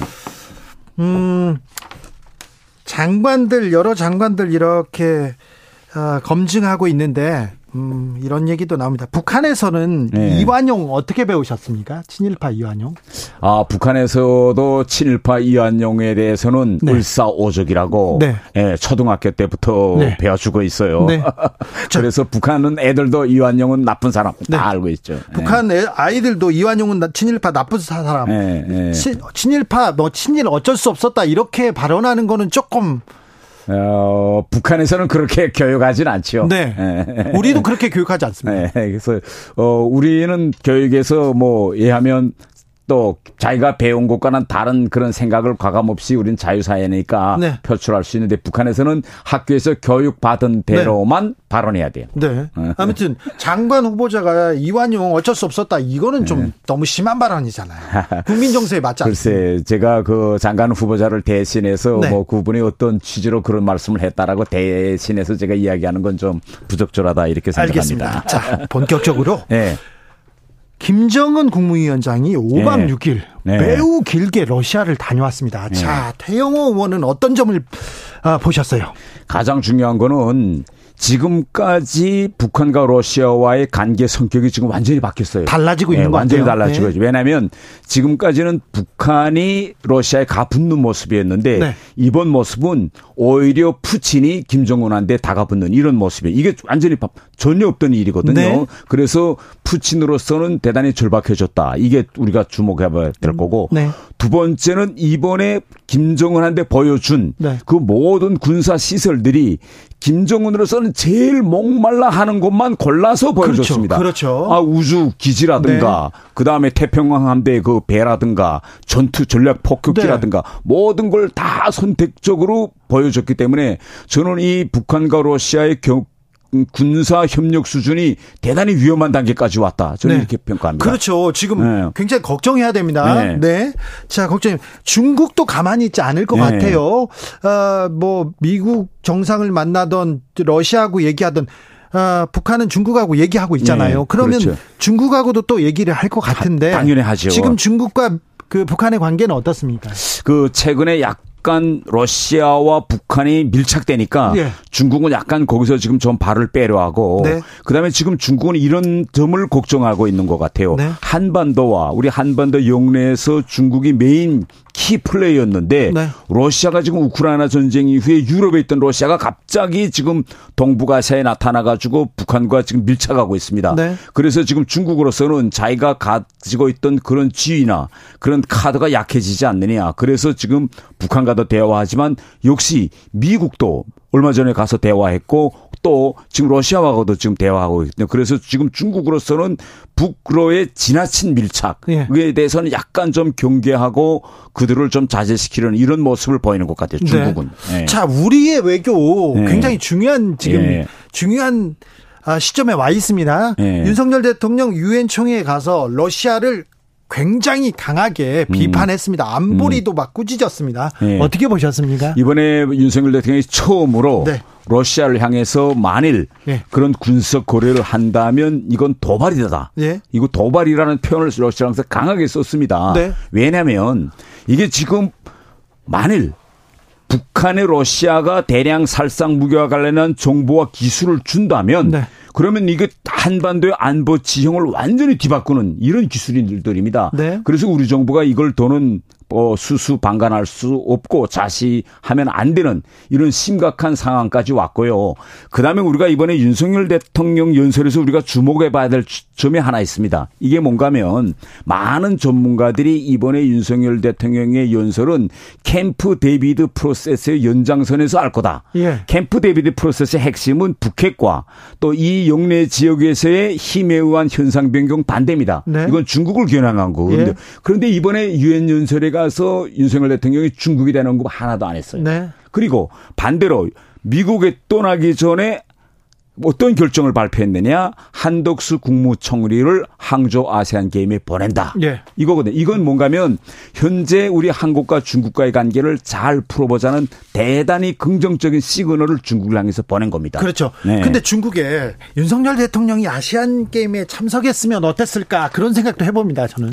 그 우선 첫째로 중국에서 그 대통령이 와 주십사라는 공식 요청이 있었는가가 저는 관건인 것 아이고 같아요. 저큰 큰 운동 행사잖아요. 네. 외국 국가 원수가 오면 감사하겠죠. 지금- 지금까지 나타난 정황은 그렇게 네. 대통령을 공식 초청한 것 같지는 않고 아하. 고조 일반적으로 고위급 인사가 와 주십사라고 여- 초청한 건 고조 어, 일반적으로? 예. 그다음에 지금 우리가 주목해 봐야 될 게 뭔가 하면 지금 시진핑의 방한 문제가 지금 준비되고 있어요. 그러니까요. 그거- 예. 네. 예. 그런데 국가와 국가와의 관계에서는 상호주의가 매우 중요합니다. 네. 이번에는 시진핑이 우리한테 얼차리거든요. 네. 그런데 윤석열 대통령이 뭐 항저 아시아 게임 남이 잔치가 잔치를 축하해 주려고 먼저 간다. 이건 좀 국가 간의 관계에서는 약간 좀 아, 그렇습니까? 그, 래서 일단은 올해 말이나 내년쯤에 시진핑 주석을 먼저 방한시키고 네. 그다음에 자연스럽게 윤석열 대통령이 가는 게 순리입니다. 알겠습니다. 네.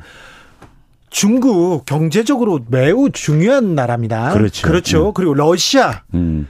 지금 북한하고 이렇게 군사적으로 밀접하게 이렇게 밀착하면 우리한테 큰 부담입니다. 네. 이 부분에 대해서도 외교에서도 매우 중요한 지점인데 음. 너무 한밀 한밀 외치다가 중러 너무 잃는 거 아니냐 이런 지적은 계속됩니다. 그 저는 반대로 생각하는 게 네. 이번에 윤석열 대통령이 지금 외교에서 보세요. 러시아에 대해서는 강경한 입장이고 중국과의 관계는 오히려 지금 한 발 다가서는 모습이잖아요.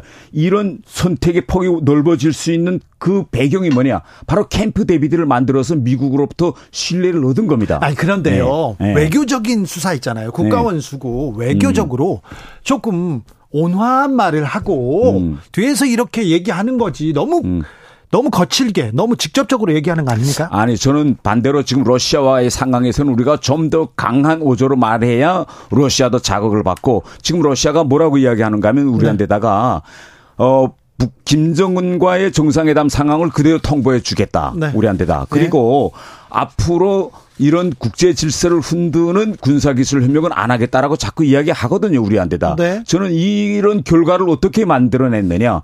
윤석열 대통령이 그렇게 강한 입장을 보였기 때문에 러시아도 우리 우려와 걱정을 좀 이완화시키려고 이렇게 지금 나온다고 저는 봅니다. 아니 뭐 이완시키려고 그렇게 다 군사 기밀 군사 기밀 뭐 군사 기지 다 이렇게 보여주고 막 그랬을까요? 그러니까 지금 러시아로서는 이런 이런 거죠. 네. 이번에 공동 성명이나 공개적인 입장 발표는 없고 네. 겉으로 는 뭐 그런 게 없다고 하고 아마 뒤, 뒤에서는 아마 그런 거 할 수도 있다고 저는 봅니다. 네. 가장 중요한 거는 우리의 강한 모습을 보여주어서 네. 최소한 그런 기술 이전이 없도록 억제할 수 있는 수준까지는 우리가 가야 한다. 네. 이거 봅니다. 알겠습니다. 예. 외교적으로 네. 외교적으로는 어떤 상황에서도 물밑 대화하고 뒤에서 또 협상하고 그래야 되지 않습니까? 예. 남북 도 대화하고 협상하고 협력할 건 협력하고 해야 되는 거 아닙니까? 당연히 그렇게 해야죠. 그런데 네. 지금 현 상황은 뭔가면 우리가 끊임없이 북한과 대화도 하겠다고 했고 네. 윤석열 정부가 들어와서 뭐라고까지 이야기했는가 하면 북한의 현재 어려운 상황에 아낌없는 지원도 하겠다고 했어요. 네. 아낌없는 표현까지 썼거든요. 보건협력에서. 그럼에도 불구하고 북한이 문을 닫았습니다. 이때까지. 코로나 때문에. 향후 문을 열겠는지 아, 이 계속 닫겠는지는 모르겠지만 그래서 현재 남북관계가 이렇게 긴장해 있는 책임은 우리한테 있는 게 아니라 우리의 긍정적인 호응에도 손길을 잡지 않은 북한에 있다. 북한이 봐. 항상 문제였죠. 북한이 항상 걸어 담그고 했는데 그럼에도 불구하고 얘기하고 좀 달래면서 평화로 가야 되는데 자, 9.19 군사합의 이후에 휴전선 주변에서 남북의 충- 군사 충돌이 거의 거의 사라졌어요. 줄었지 않습니까? 네. 이거 군사 합의 이거 효과가 있는 거 아닙니까? 그 저는 좀 다르게 생각합니다. 우리가 군사 합의라는 걸 왜 맺는가 하면요. 네. 총체적으로 적대적인 감정과 행위를 약화시키자고 하는. 그렇죠. 그리고 해야죠. 그렇죠. 그건. 그렇게 네. 해야죠. 네. 그런데 이 9.19 군사합의의 특성이 뭐냐면 네. 4.27 판문점 선언과 평양 선언의 부속 군사합의서입니다. 그렇죠. 그 위에는 4.27 선언과 평양 선언이 있어요. 그러면 4.27 선언과 평양 선언의 핵심은 북한 비핵화입니다. 네. 그런데 그 9.19 군사합의의 존재인 북한 비핵화는 이제 날아갔고 네. 오히려 지난 5년 동안 북한의 핵무기는 더욱 고도화되고 이제는 핵을 먼저 우리를 향해 쓰겠다는 것이 법으로까지 지정되는 네. 이런 상황까지 왔습니다. 그렇기 때문에 저는 이 저 개인적으로는 이 9.19 군사합의가 원래 하려고 했던 목적, 실효성은 상실됐다. 저는 이렇게 봅니다. 9.19 군사합의가 원래는 좋은 좋은 협정인데 네. 지금은 북한이 약속을 안 지켜서 실효성을 상실했다 이렇게 보시는 그렇죠. 거죠. 예. 군사합의 폐기하는 게 맞습니까? 유지하는 게 맞습니까? 지금 현 정부는 당장에서는 지금 폐기나 유지 이- 이게 아니고 네. 북한이 더 극단적인 도발을 한다면 네. 폐기까지도 검토해 보겠다. 전제가 있어요. 네. 그러면 그 전제가 뭐냐? 오늘 아침 외통위에서도 이걸 가지고 정부 쪽하고 이제 논쟁이 있었는데 우리 네. 정부의 입장은 7차 핵실험과 같은 네. 그런 극단적인 도발을 가해서 네. 판문점 선언과 평양 선언을 완전히 갈아엎으면 네. 그러면 우리는 이 9.19 군사합의를 폐기할 수밖에 없다. 자, 이거예요. 9.19 군사합의는 의미 있는 합의인데 지금 북한이 약속을 지키고 있지 않아서 음. 네, 네. 예. 더 도발한다면 폐기하는 게 맞다. 예. 여기까지 듣겠습니다. 예. 네. 태영호 국민의힘 의원이었습니다. 감사합니다. 정치 피로, 사건 사고로 인한 피로, 고달픈 일상에서 오는 피로. 오늘 시사하셨습니까? 경험해 보세요. 들은 날과 안 들은 날의 차이. 여러분의 피로를 날려줄 저녁 한 끼 시사. 추진우 라이브.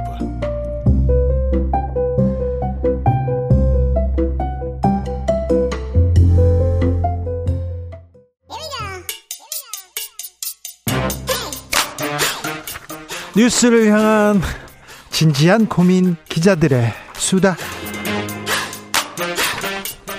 라이브 기자실을 찾은 오늘의 기자는 KBS 사회부 이희연 기자입니다. 어서 오세요. 네, 안녕하세요. 예. 어떤 취재하고 계세요? 아, 지금 이제 제가 사회부 사건 팀에 있어서요. 아, 네. 예, 예. 가장 사회- 중요한 팀이네. 네, 그래서 뭐 사회 전반 다루긴 하지만 네. 이제 주로 사건 사고 취재하고 있고요. 네. 그러니까 요즘은 아무래도 이제 범죄 사건을 주로 다루고 있습니다. 예. 아, 저에도 저도 사회부 사건 기자 오래 했는데 아유, 참 경찰서 이렇게 처음에 가서 사건 사고 이렇게 뒤져보는데 제가 어렸을 때 조금만 까딱 잘못했으면 여기 와 있었겠나 그때 다 그런 생각을 너무 많이 해가지고 네 똑바로 살려고 합니다. 바르게 살고 있습니다. 자 이현 기자가 취재한 인천 논현동 스토킹 살인 사건 아 굉장히 잘 봤습니다. 자이 재판이 첫 재판이 열렸습니다. 네, 첫 재판 화요일에 열렸었는데요. 예. 먼저 이제 어떤 사건인지를 네. 설명드리자면 네. 네. 이게 지난 7월 17일에 있었던 일이고요. 네. 이제 새벽 6시쯤에 네. 이 피해자 고 이은총 씨가 출근하려고 현관문을 나서자마자 네. 흉기에 찔려서 살해당하신 사건입니다. 네. 근데 피의자는 이제 이 이 씨를 계속해서 스토킹해 오던 전 남자친구 설모 씨인데요. 네. 이미 스토킹으로 신고도 당해서 네. 접근 금지 명령까지 내려져 있었지만 이를 어기고 이제 범행을 저지른 사건입니다. 예. 그리고 또 이제 좀 더 보자면 이때 이제 이 씨의 비명 소리를 듣고 어머니도 현관문 밖으로 달, 려 나가셨다가 이제 이를 말리려다가 이제 설 씨의 칼에 찔려서 손을 다치기도 했고요. 아, 예. 설 씨는 당시에 이제 그 자리에서 이제 범행을 저지른 후에 자기도 자해를 했는데 병원으로 옮겨져서 현재 뭐 생명에는 지장이 없는 상태입니다. 아, 네. 그런데 스토킹 사건인데 그 전에 아, 이 범행을 막을 수 있는 길이 없었을까요? 조금만 더 관심을 기울였다면 아, 아 관심을 기울였다면 막을 수 있지 않았을까? 유가족은 조금 안타까운 입장입니다. 네. 근데 이게 이제 이 사건이 7월에 일어난 사건이지만 네. 첫 폭행은 사실 올해 2월이었는데요. 그래요. 이제 이 씨가 사귀는 중에도 계속 집착에 시달리다가 네. 이제 헤어지자고 하니까 네. 이설 씨가 이 씨를 이때 2월에 처음 때렸습니다. 폭행이 있었어요? 네. 폭행이 있었어요, 처음에. 네. 근데 이제 이때도 이제 데이트 폭력으로 경찰 신고를 했었는데 네. 당시에는 뭐 엄청 큰 피해는 아니었고 또 처벌도 원하지 않는다고 해서 이 신고 같은 경우는 현장 종결이 됐었고요. 이게 또 문제예요. 자, 폭행 사건인데 뭐 남자친구 여자친구 사이니까 이제 처벌을 원치 않나 여기서 끝났어요. 그리고요. 네, 그리고 나서 이제 계속해서 이제 설 씨가 뭐 전화도 하고 카톡도 하면서 네. 다시 사귀자고 연락을 한 거죠. 네. 그러니까 이제 유족 설명에 의하면 뭐 본인을 책임져라, 결혼해 달라, 뭐 너는 내 전부였다, 뭐 이런 식의 얘기였다고 해요. 그래서 5월까지도 이게 스토킹 폭행이 계속 이어졌고요. 네. 또 이제 이때는 정도가 심각해져서 피해자 갈비뼈가 부러질 정도였다고 합니다. 피해자 갈비 그럼 폭행이 또 있었던 거잖아요. 네, 그렇습니다. 그때 경찰 에 신고했을 거 아니에요.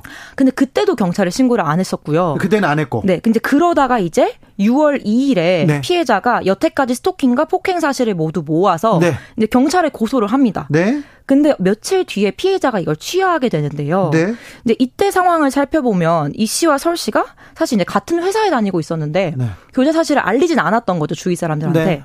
근데 설 씨가 이제 독단적으로 사귀었을 때 찍은 개인적인 사진들 있잖아요. 네. 이런 것들이 이제 SNS에 올리면서 회사에 이 일이 다 알려지게 됐고 그러면서 이제 회사에서는 그러면 이제 둘의 근무지를 분리해 주겠다. 이렇게 조치를 취했었어요. 아니 그런데 지금 SNS에 이렇게 올리는 사진을 올리는 것 이것도 협박 아닙니까? 그렇죠. 그렇죠. 근데 이제 이제 피해자가 생각하기에는 네. 워낙 이제 조용히 끝내고 싶었고 그렇겠죠. 또 이제 근무지가 달라서 마주칠 일 없으면 네. 스토킹도 어느 정도 멈추겠구나 이렇게 생각하신 것 같아요. 네. 이러면서 이제 이 고소를 며칠 뒤에 취하를 해준 상황이었고요. 예.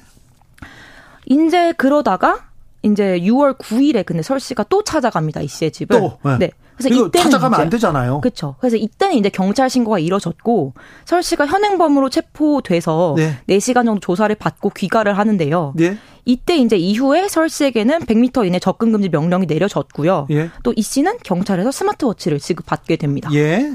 그랬어요. 자, 거기까지는 대처를 했는데 그 다음은 어떻게 됩니까? 네, 이제 보면 이 문제가 뭐냐면 스마트워치를 지급받은 이후로 한 달 동안 예. 설 씨가 찾아가지도 않고 연락도 안 합니다. 아, 그래요. 네. 근데 이게 문제가 뭐냐면 스마트워치를 받게 되면 일단 기본 기한이 한 달입니다. 네. 그리고 나서 이제 안전성을 평가해서 더 기간을 연장할 거냐를 이제 결정하게 되는데요. 한 달 동안 조용했어요. 네. 조심했어요. 그래서요. 근데 이제 여기서 이제 유족들과 경찰 말이 달라지는 부분인데요. 네. 여기가 네. 이제 유족 측에서 말하는 거는 경찰이 이제 한 달이 좀 되기 전에 찾아와서 네. 더한 달 동안 마주치지 않았으니까 이거는. 이제 뭐 반, 워치를 반납하는 쪽으로 이제 설명을 해줬다. 그래서 이제 피해자가 스마트워치를 자진 반납하게 됐다라고 유족은 설명을 한 부분이고요. 근데 이제 경찰은 자기들이 찾아간 건 맞는데 이 반납을 이제 권장한 적은 없다. 네. 그냥 피해자가 생각하기에 한 달 동안 찾아오지 않았으니까 안전하다고 판단을 해서 네. 자진 반납을 한 거다. 이렇게 설명하는 부분입니다. 자, 스마트 스마트워치 반납을 두고 경찰과 유족은 조금 네, 다른 말을 하는군요. 그리고요. 네, 그래서 어쨌든 7월 13일에 이 반납했어. 피, 네. 피해자가 반납을 하셨고 네. 네, 나흘 뒤인 17일에 바로 이런 범행이 있었던 거죠. 아, 그래요. 네. 근데 여기서 봤을 때 나중에 이제 수사 과정에서 밝혀진 내용이 이 피해자가 스마트워치를 반납한 바로 당일부터 설 씨가 다시 피해자의 집 앞에 가서 피해자를 지켜봤다는 사실이 나중 이제 수사 과정을 통해서 드러난 점입니다.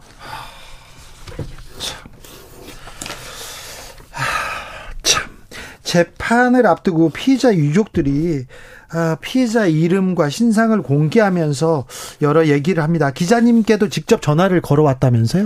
네, 그렇습니다. 무슨 얘기를 하시려고 했, 하셨습니까? 네. 사실 사건 당시에 먼저 전화를 주셔가지고 아, 사건 당시부터? 네, 사건 네. 당시부터 전화를 주셔서 네. 이제 피해자가 얼마나 끔찍한 스토킹에 시달렸는지 그때 한번 저희와 인터뷰를 하셨었거든요. 네. 근데 그러다가 이제 재판을 앞두고 한 8월 말쯤에 다시 연락을 주셨어요. 예. 근데 이 내용은 아, 경찰과 검찰 단계에서 수사가 제대로 이루어졌는지 잘 모르겠다. 네. 철저하게 수사하겠다고 해서 믿고만 있었는데 좀 그렇지 않은 부분들이 있다 있는 것 같다 이런 내용이셨거든요. 네. 근데 이제 지금에야 뭐 이 사건이 좀 조명을 받고 있지만 네. 그 당시에는 좀 언론의 관심도 덜했었고 알려지지 않았기 때문에 유족분들이 느끼시기에는 좀 수사가 충분치 않았다 이런 점이 있으셨던 것 같아요. 네. 그래서 몇 가지만 좀 짚어보자면 네. 일단은 이 피해자가 계속해서 스토킹 피해를 당하다가 이제 그런 범행이 있었던 건데 이 살아생전에 6월 초까지 입었던 스토킹과 폭행 피해 사실에 대한 수사는 더 이상 이뤄지지 않았습니다. 왜요? 왜냐하면 당시 고소를 취하했기 때문입니다. 아, 네. 예.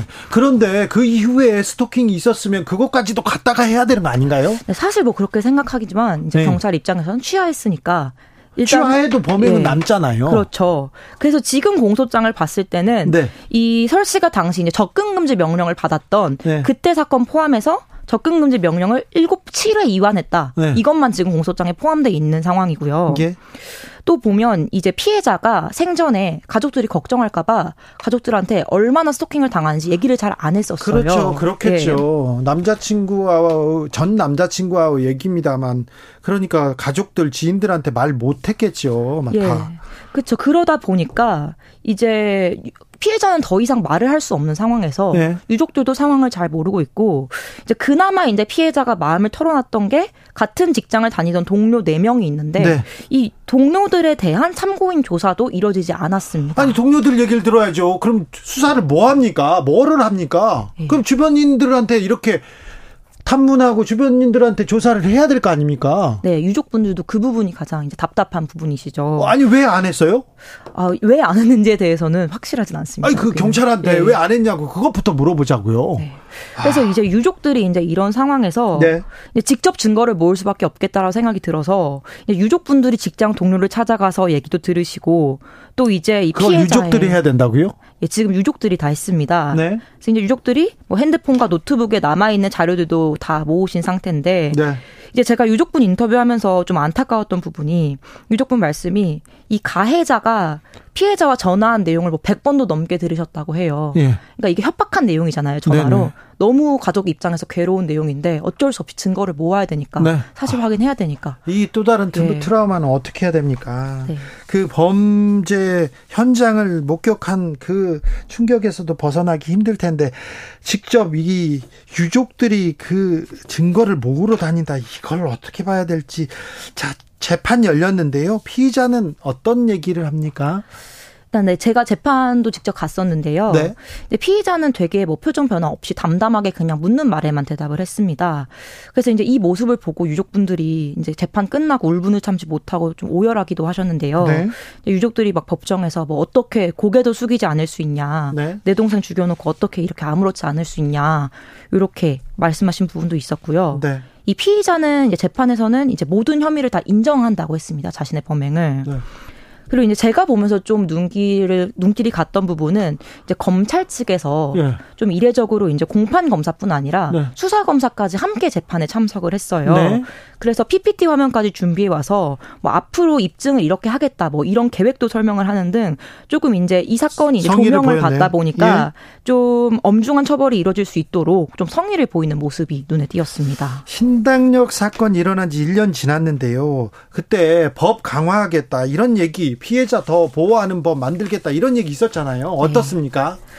네, 이제 사실 이 이은총 씨 사건이 신당역 사건하고 좀 매우 비슷한 부분들이 네. 있어요. 보면 직장, 직장, 동료였던 남성의 스토킹에 시달리다가 법적 대응도 했지만 결국은 경찰의 안전 조치가 종료된 후 살해당했다는 점에서 상당히 비슷한 부분이 있죠. 네. 근데 이제 같은 사건들이 반복된 건데 결국은 실질적인 피해자 안전 조치를 마련하는데 실패했다 이런 생각이 들 수밖에 없습니다. 네. 그러니까 이 신당역 이후로 스마트워치 지급 건수가 크게 늘었는데 이걸 전담하는 경찰은 조금밖에 늘지 않아서 네. 사실상 지급을 해도 빠른 대처가 불가능한 상황인 거죠. 네. 그리고 또 최근에 이제 스토킹 처벌법이 개정이 되면서 이 스토킹 가해자에게 전자발찌 착용도 가능해졌는데 네. 사실은 스마트워치도 이렇게 대수가 부족하고 인력도 부족한 상황에서 전자발찌는 얼마나 이 가용한 인력과 자원이 충분할 것인가 이런 것에 대한 고민도 뒤따르게 됩니다. 알겠습니다. 발찌 많이 채워야 될 것 같은데 그런 생각도 해봅니다. 그런데요, 그 이은총 씨 피해자 유, 그 유족들이 이름과 사진을 이렇게 공개했어요. 이게 쉽지 않은 결정인데 유족들이 이름과 사진을 공개하면서까지 하고 싶었던 말은 뭘까요? 근데 유족분들이 그렇게까지 어려운 결정을 내리시게 된 이유가 딱 두 가지로 볼 수 있겠는데요. 네. 첫 번째는 뭐 가해자가 꼭 엄벌 받았으면 좋겠다. 네. 이거였고요. 두 번째는 말씀하신 게 누구도 우리 은총이 같은 일을 겪지 않았으면 좋겠다라고 말씀을 해주셨습니다. 계속되고 있는 스토킹 피해 더는 이런 일이 없도록 좀 법도 좀 만들고 경찰이 조금 더 좀 잘 대응했으면 합니다. 고생하는지 아는데 조금 더 이게 피해자가 계속 생기고 있지 않습니까? 네. 기자들의 수다 KBS 이희연 기자와 말씀 나눴습니다. 감사합니다. 교통정보센터 다녀오겠습니다. 유하영 씨.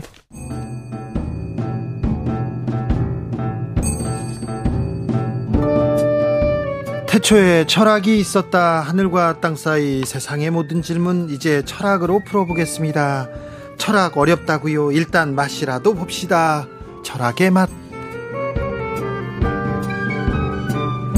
정치 철학자 김만곤 박사 오셨습니다. 예, 안녕하십니까. 조영근 소셜랩 접경지대 소장 어서 오세요. 예, 안녕하십니까. 네. 오늘은 공인에 대해서 특별히 연예인들의 역할과 책임에 대해서 좀 공부해 보려고 합니다. 선생님들한테 물어보고 싶었어요. 그런데요, 우리나라에서 도덕성이 가장 중요한 직업이 뭘까? 제가 20년 동안 고민해 봤는데 뭘 것 같습니까? 연예인. 연예인이에요. 연예인 그 다음은 스포츠 선수. 야구 선수, 야구 선수, 야구 선수, 네, 네, 네, 네. 이 정도 됩니다. 네. 그 연예인과 야구 선수들만 엄격한 도덕적 기준 네. 절대 안 됩니다. 성매매 판사 얼마 전에 음, 예. 출장 와서 성매매했어요. 그 판사는 어떻게 될게요? 정직 3개월입니다. 아, 그 그리고 지하철에서 성 그 계속해서 그 카메라 찍고 음. 도찰하고 막 네. 그랬던 판사요. 징계를 안 하다 안 하고 안 하다가 좀 징계 받고요. 로펌 가서 잘 삽니다. 아 무런 문제가 없습니다. 그런데 연예인들은요 한 마디만 해도 맞습니다. 음주운전은요 그냥 뭐 거의 뭐 거의 뭐 매장이죠. 네네네. 네. 아니 뭐 실제로 우리나라 이제 얼마 전에 연구를 나온 거 보면요. 논란이 붙은 기사를 보면 네. 연예인이 압도적으로 많다. 그러면 그러니까요. 사실은 어떤 그 공적 기사가 나왔을 때 논란이라고 뭐 붙이려고 한다면 그것이 뭐 공적 사안에 대한 것들이라든지. 뭐 이런 것들 정책에 대한 것들이라든지 이런 것들이 해야 되는데 우리는 논란을 연예인한테 붙여놓으면 클릭수가 많은 거죠. 네. 예. 연예인 논란. 아니 연예인은 연애하면서 사는 사람이 연예인 아닌가요? 저는 그렇게 생각을 했었는데 아 왜 연예인한테는 왜 이렇게 사람들이 아, 이렇게 색안경을 끼고 보는지 한번 철학적으로 고민해 보겠습니다. 최- 최근 밴드 자우림의 예. 김윤아 씨. 아우 네. 제가 좋아합니다. 노래 엄청 좋아요. 예, 저, 어이, 저희들도 뭐, 어릴 때 네. 좋아했습니다. 예. 매우 애정합니다. 근데 이분이 후쿠시마 오염수 방류에 대해서 한마디 했어요. 음. 전 국민이 우려하고 있는데 그럼 이분도 우려하고 있구나 한마디 나왔는데 그런데 말입니다. 그 이후에 정치권에서 막 여당 대표가 막 뭐라고 하고 아, 최고위원이 막 뭐라고 하면서 굉장히 큰 논란이 정말 논란이 있었습니다. 음. 자, 이 논란 우리 철학 선생님들은 어떻게 보셨는지요? 뭐, 조영근 선생님부터 말씀해 주시죠. 아, 네, 뭐, 예. 아, 예. 어이없는 일이고요. 아유, 예. 예. 아니, 그, 사실 국민의힘을 지지하는 연예인들도 있잖아요. 그러니까요. 예. 예, 그런 분들이 예를 들면 정권 바뀌었을 때, 어, 마음에 안 들고 자기가 뭔가 하고 싶은 말 있을 때 당당히 할 수 있어야 되는 거 아닙니까? 예. 그게 자유 아닙니까? 우리 지금 대통령부터 포함해서 얼마나 자유를 사랑하십니까? 이 자유주의 국가에서 왜 이런 논란이 일어나는 것인지 이해가 안 됩니다. 이해가 안 돼요? 예. 네. 아니 사실 이게 연예인이라고 해서 왜 정치적 사안에 대해서 말을 못하냐. 뭐 근데 이게 그냥 문제는 합, 얼마나 합당한 이유를 대느냐에 달린 거지. 네. 그게 왜 정치적 사안에 대해서 발언을 못할까? 왜냐하면 기본적으로 저희들은 모든 사람들은 다층적인 정체성을 가지고 살아갑니다. 네. 그러면 대한민국에 사는 사람이라면 우리가 공동으로 가지는 정체성이 뭐냐? 시민의 정체성, 네. 국민의 정체성이죠. 그러면 시민의 정체성을 가지고 있는 사람들이 어떤 공공사를 바라보게 되고 그걸 연예인이라고 할지라도 그게 자기는 또 이렇게 시민의 정체성을 가지고 있기 때문에 내가 봤을 때 오염수 방류가 잘못된 것 같다. 라고 하면 거기에 대해서 의견을 표명할 수 있는 거죠. 해야죠. 뭐 할수 예, 있죠. 예, 예. 당연히 할 수 있는 거죠. 그리고 무엇보다 연예인은 제도적 권력에 힘이 없습니다. 네. 그런데 이게 갑자기 그런 발언에 대해서 여당 대표가 나서 가지고 그건 제도적 권력을 가진 사람이잖아요. 그런 사람이 시민의 정체성으로 공공사에 대한 발언을 제한하려고 든 게 이게 더 논란이 되고 이게 더 문제가 돼야 될 사안인 거고 그렇죠. 앞에 거는 논란으로 볼 여지조차도 저는 별로 없다고 생각합니다. 예. 네. 어, 그런데요, 음, 여당에서 국민의힘 김기현 대표와 장혜찬 최고위원이 그, 이 가수를 계속 공격하자 또 국민의힘에서 어, 연예인은 공인이 아닙니다. 어, 대중 연예인에게 공인의 잣대를 대는 거 부적절합니다. 이런 그, 그 입장을 김웅 의원은 또 이렇게 냈어요. 그런데 공인, 이거 유명인, 연예인, 이거 좀 약간 좀 다른 의미인데 막 같이 써서 그런데 그러게요. 예. 어, 또 그 공인의 음, 기준은 뭘까요? 그게 이제 뭐 그것도 아마 깊게 따지고 들어가면은 정말 어려울 수도 있을 텐데 네. 정 쉽게 생각해 보면 공적 업무를 담당하는 사람이죠. 그렇죠. 그러니까 우리가 이렇게 정치 공동체, 우리 시민 공동체에서 어떤 공직을 맡아서 우리 대중의 삶에 권력 작용으로 영향을 미치는 사람들입니다. 아, 그렇군요. 예, 그렇기 때문에 이 사람들에게는 윤리가 어떤 요구되는 게 있죠. 그런 권력을 이용해 가지고 뭔가 자기 이해를 추구한다든지 이러면 안 될 거 아닙니까? 그렇죠. 그러니까 좀 더 엄격한 윤리도 필요하고 감시도 필요하고 그래서 우리가 재산 공개도 하고 네. 청문회도 하고 뭐 그렇죠. 각종 네. 재척 규정이나 품위유주의 뭐 이런 것도 두는 거잖아요. 고위 공직자들 재산 공개하는 사람들 청문회 하는 사람들 그 사람들을 공인이라고 볼 수 있나요? 그렇습니다. 기본적으로- 사실 예, 예. 연예인은 그런 의미에서 공, 공개된 삶을 살고 있는 건 맞는데 상당히 예, 예. 그러나 사실은 이분들은 대중에게 쾌락과 오락을 제공하려고 그렇게 직업 활동을 하는 사람들 아닙니까? 네. 완전히 다른 경우죠. 뭐 이렇게 저뭐 분명히 말씀해 주셨는데 직업으로서의 어떤 음. 그 영향력이 있고 그리고 그 어떤 권력 작용을 하는 분들을 우리가 공인으로 규정하는 게 좋다라고 말씀하셨고요. 저도 뭐 이 부분에는 명백하게 동의하고 그리고 이분들이 왜 공인으로서의 겨- 그 가지고 있는 결정권의 힘들이 우리한테 많은 영향력을 줄 수 있다는 걸 보여주는 대표적인 사례가 뭐냐 이해충돌 방지법 같은 아, 거예요. 그렇죠. 예, 예. 이분들이 결정을 하면 자기 이익으로 몰아갈 수 있는 힘이 있다라는 거죠. 네. 예. 근데 뭐 연예인들이 무슨 결정을 해가지고 뭘 할 수 있는 것들은 아니고요. 그럼에도 불구하고 저는 또 어떻게 말씀드리고 싶냐면 공인의 폭을 그렇게까지 또 좁혀놓지는 말자라는 생각이 드는 게 저는 이 땅에 시민권 받고 살아가고 세금 내고 있고 투표하는 사람이면 다 어느 정도 공인의 정체성을 지니고 있다. 네. 그리고 그리고 사인과 공인의 정체성을 동시에 소유하고 있다. 근데 문제는 뭐냐? 직업 자체가 공적 영역이 있으면 그 성격이 훨씬 더 강할 수는 있어도 네. 예, 예. 공적 영역이 있어야만 공인이 되는 건 아니다. 근데 저는 제가 이 말씀드리는 게 뭐냐면 이 청, 방송을 듣는 청취자 여러분들도 공적 사안에서 발언을 하시면 공인이라는 거예요. 그게 저는 예, 예. 저- 저는 제가 말씀드리고 사실은 건, 예. 저는 이제 약간 또 다른 측면에서 예, 예, 예. 공인이라는 걸 너무 좁게 해석하면 안 된다. 예. 왜 그러냐면 저희가 어, 좁은 의미에서 무슨 국가에서 녹을 받아서 공인인 것만이 아니고 사실은 어, 살다 보면은 특정한 직위에 올라가면 비록 공공부문이 아니어도 어, 일정한 권력을 영향력을 행사할 수가 있습니다. 예를 들면 어떤 게 있냐면 사립대 같은 경우에는 공공부문이 아니잖아요. 그런데 예를 들면 입시철에 학교에서 공문 날라와요. 이번에 우리 학교에 지원한 학생들 중에 혹시 당신 자녀나 아니면 친인척이나 있느냐. 그럼 이거 이해 이해 예, 충돌 방지가. 충돌하잖아요. 예, 예, 그래서 맞습니다. 재척 사유입니다. 그래서 미리 사전 신고하라고. 사실 우리가 살다 보면 이런 일들은 민간 부문에서도 많이 일어나거든요. 대부분의 이건 이건 직업적인 활동인 거고 그런 부분에서 자기가 가진 영향력을 가지고 뭔가 사적 이해를 도모하려고 할 수 있다면 그 저희가 하면 안 되는 겁니다. 그거는 사인이냐 공인이냐 이전에 사실은 직업 윤리죠. 그렇죠. 굉장히 중요한 직업 윤리고 그런 점에서는 우리가 따옴표를 쳐서 네. 공적 마인드가 누구에게나 필요하다 예. 이런 말씀 드릴 수 있죠. 그런데 정치인들 일부 정치인입니다. 아주 극히 일부 정치인들이 연예인들을 공격할 때 저 사람이 큰 영향력을 가지고 있다. 음. 그런데 영향력을 그 영향력으로 정치적으로 쓰면 안 된다. 이 얘기를 하는 거거든요. 아니 이제 제일 좀 그런 이야기를 들을, 들을 때마다 조금 느끼는 좀 애처로움이 있는데요. 네. 이게 이제 영향력 있으니 네가 공인이다라고 말씀하시는데 그런 말씀을 하시는 분들 중에 영향력이 없는 정치인들도 계세요. 아 그렇군요. 그러면 그분은 공인이 아닌가요? 애처롭네요, 이게 맞아요. 아, 네, 그분들 기준으로. 예, 예.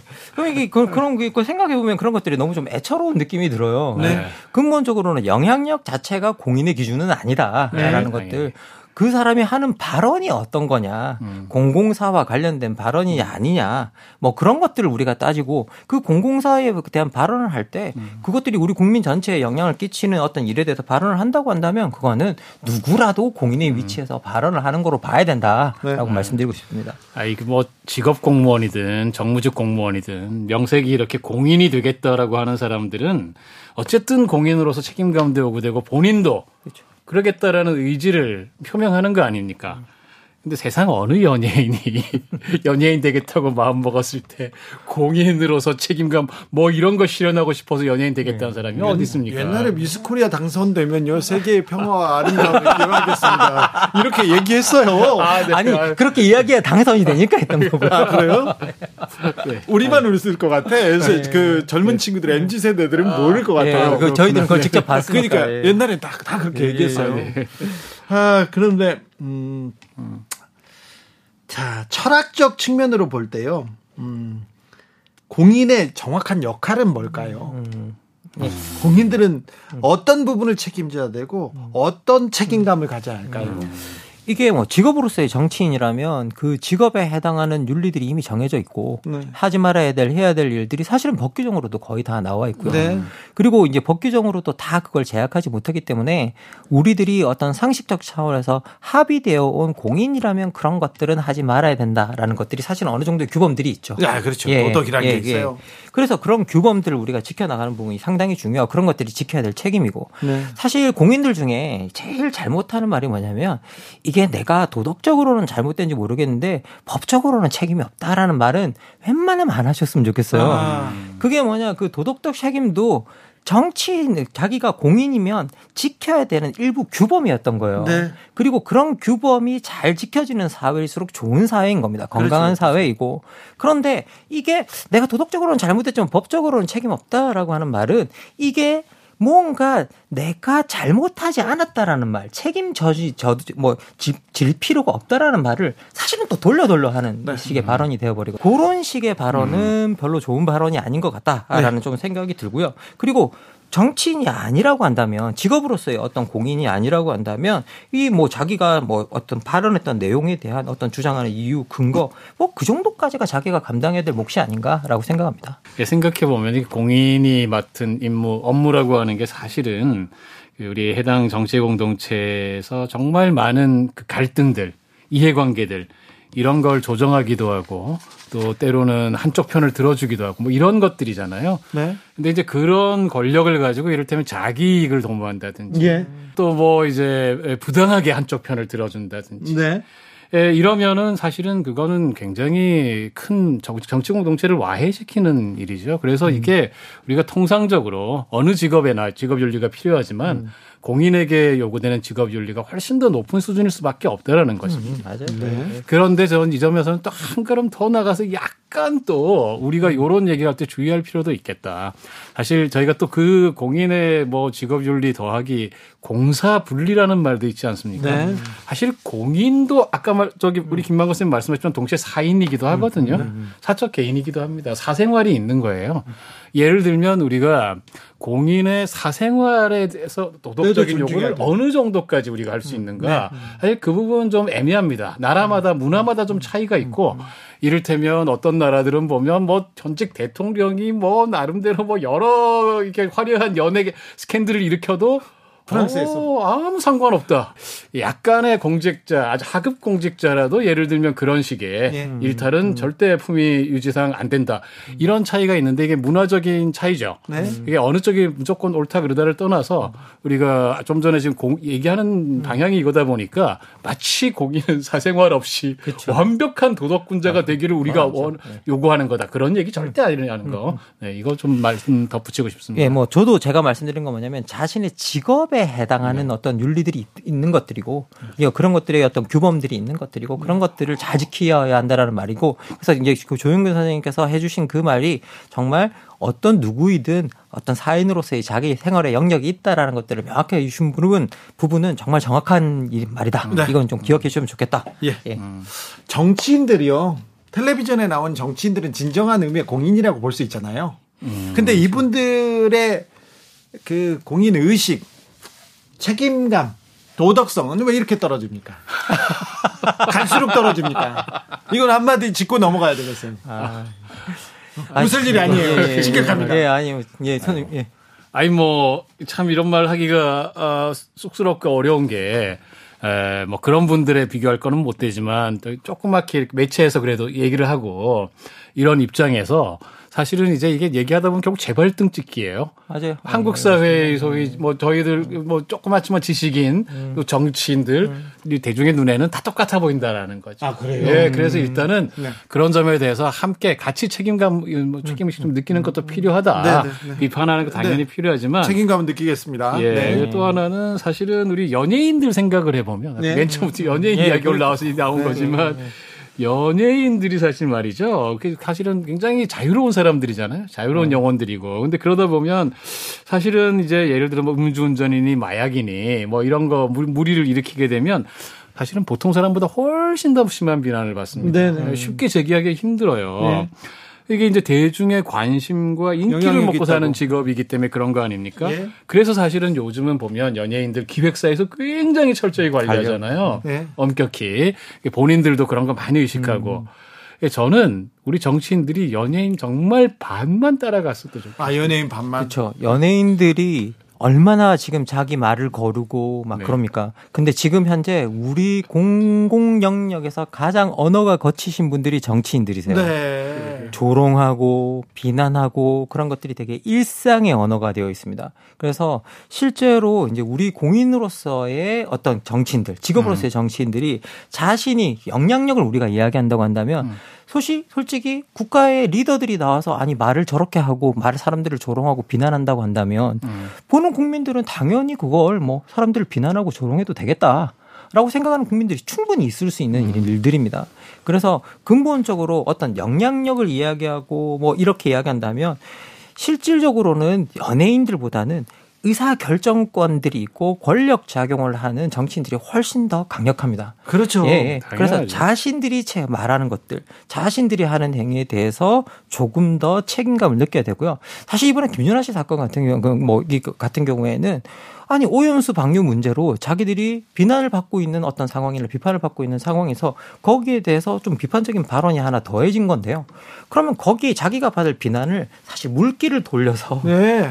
연예인들에게 그냥 전가시켜서 관심을 분산시킨 거예요. 네, 예, 그래서 자기가 져야 될 비용을 괜히 연예인한테 전가시킨 케이스입니다. 예, 그리고 이거는 결코 바람직하지 않다라고 네. 말씀드리고 싶어요. 오늘은 공인 특별히 연예인들의 역할과 책임에 대해서 얘기해 봤습니다. 이분들은 책임 다 하고 있는데 역할도 다 하고 있는데 어 진짜 공인 정치인들이 좀 더 역할을 더 잘해야 되는데 이런 생각도 해 봤습니다. 철학의 맛 오늘의 결정적 한마디로 마침표 찍어 보겠습니다. 소장님 예, 연예인의 영향력이 그렇게 부질, 어, 부러우시면 연예인을 본받으십시오. 네, 자기 관리 엄청 엄청나게 합니다. 열심히 노력합니다. 아우. 아, 제가 하고 싶은 말 몇- 먼저 하셔가지고 네. 그러면 제가 좀 바꿔서 이야기하겠습니다. 자, 박사님. 사회적 참사와 위기 이후에 여러분은 책임지셨습니까? 네. 진짜 책임질 사람들이 이 정치인들, 판사님, 건사님, 특별히 높은 사람들인데 이 사람들이 자기의 역할과 책임에 대해서 다 하고 있는지 한번 묻고 싶습니다. 그리고 특별히 거칠어진 말, 아이들 앞에서 그러면 안 됩니다. 연예인들 뭐, 뭐 노출이 심하다 이거 이 얘기를 하지 마시고 그그 입에 노출 있지 않습니까? 어우 좀 줄이고 싶어요. 네, 마이크 뺏고 싶었어요. 자 지금까지 김만권 박사 그리고 조영근 소장과 함께했습니다. 감사합니다. 예, 네, 감사합니다. 고맙습니다. 저는 아이유의 셀레브리티 들으면서 여기서 물러갑니다. 저는 내일 다시 돌아올게요. 지금까지 주진우였습니다.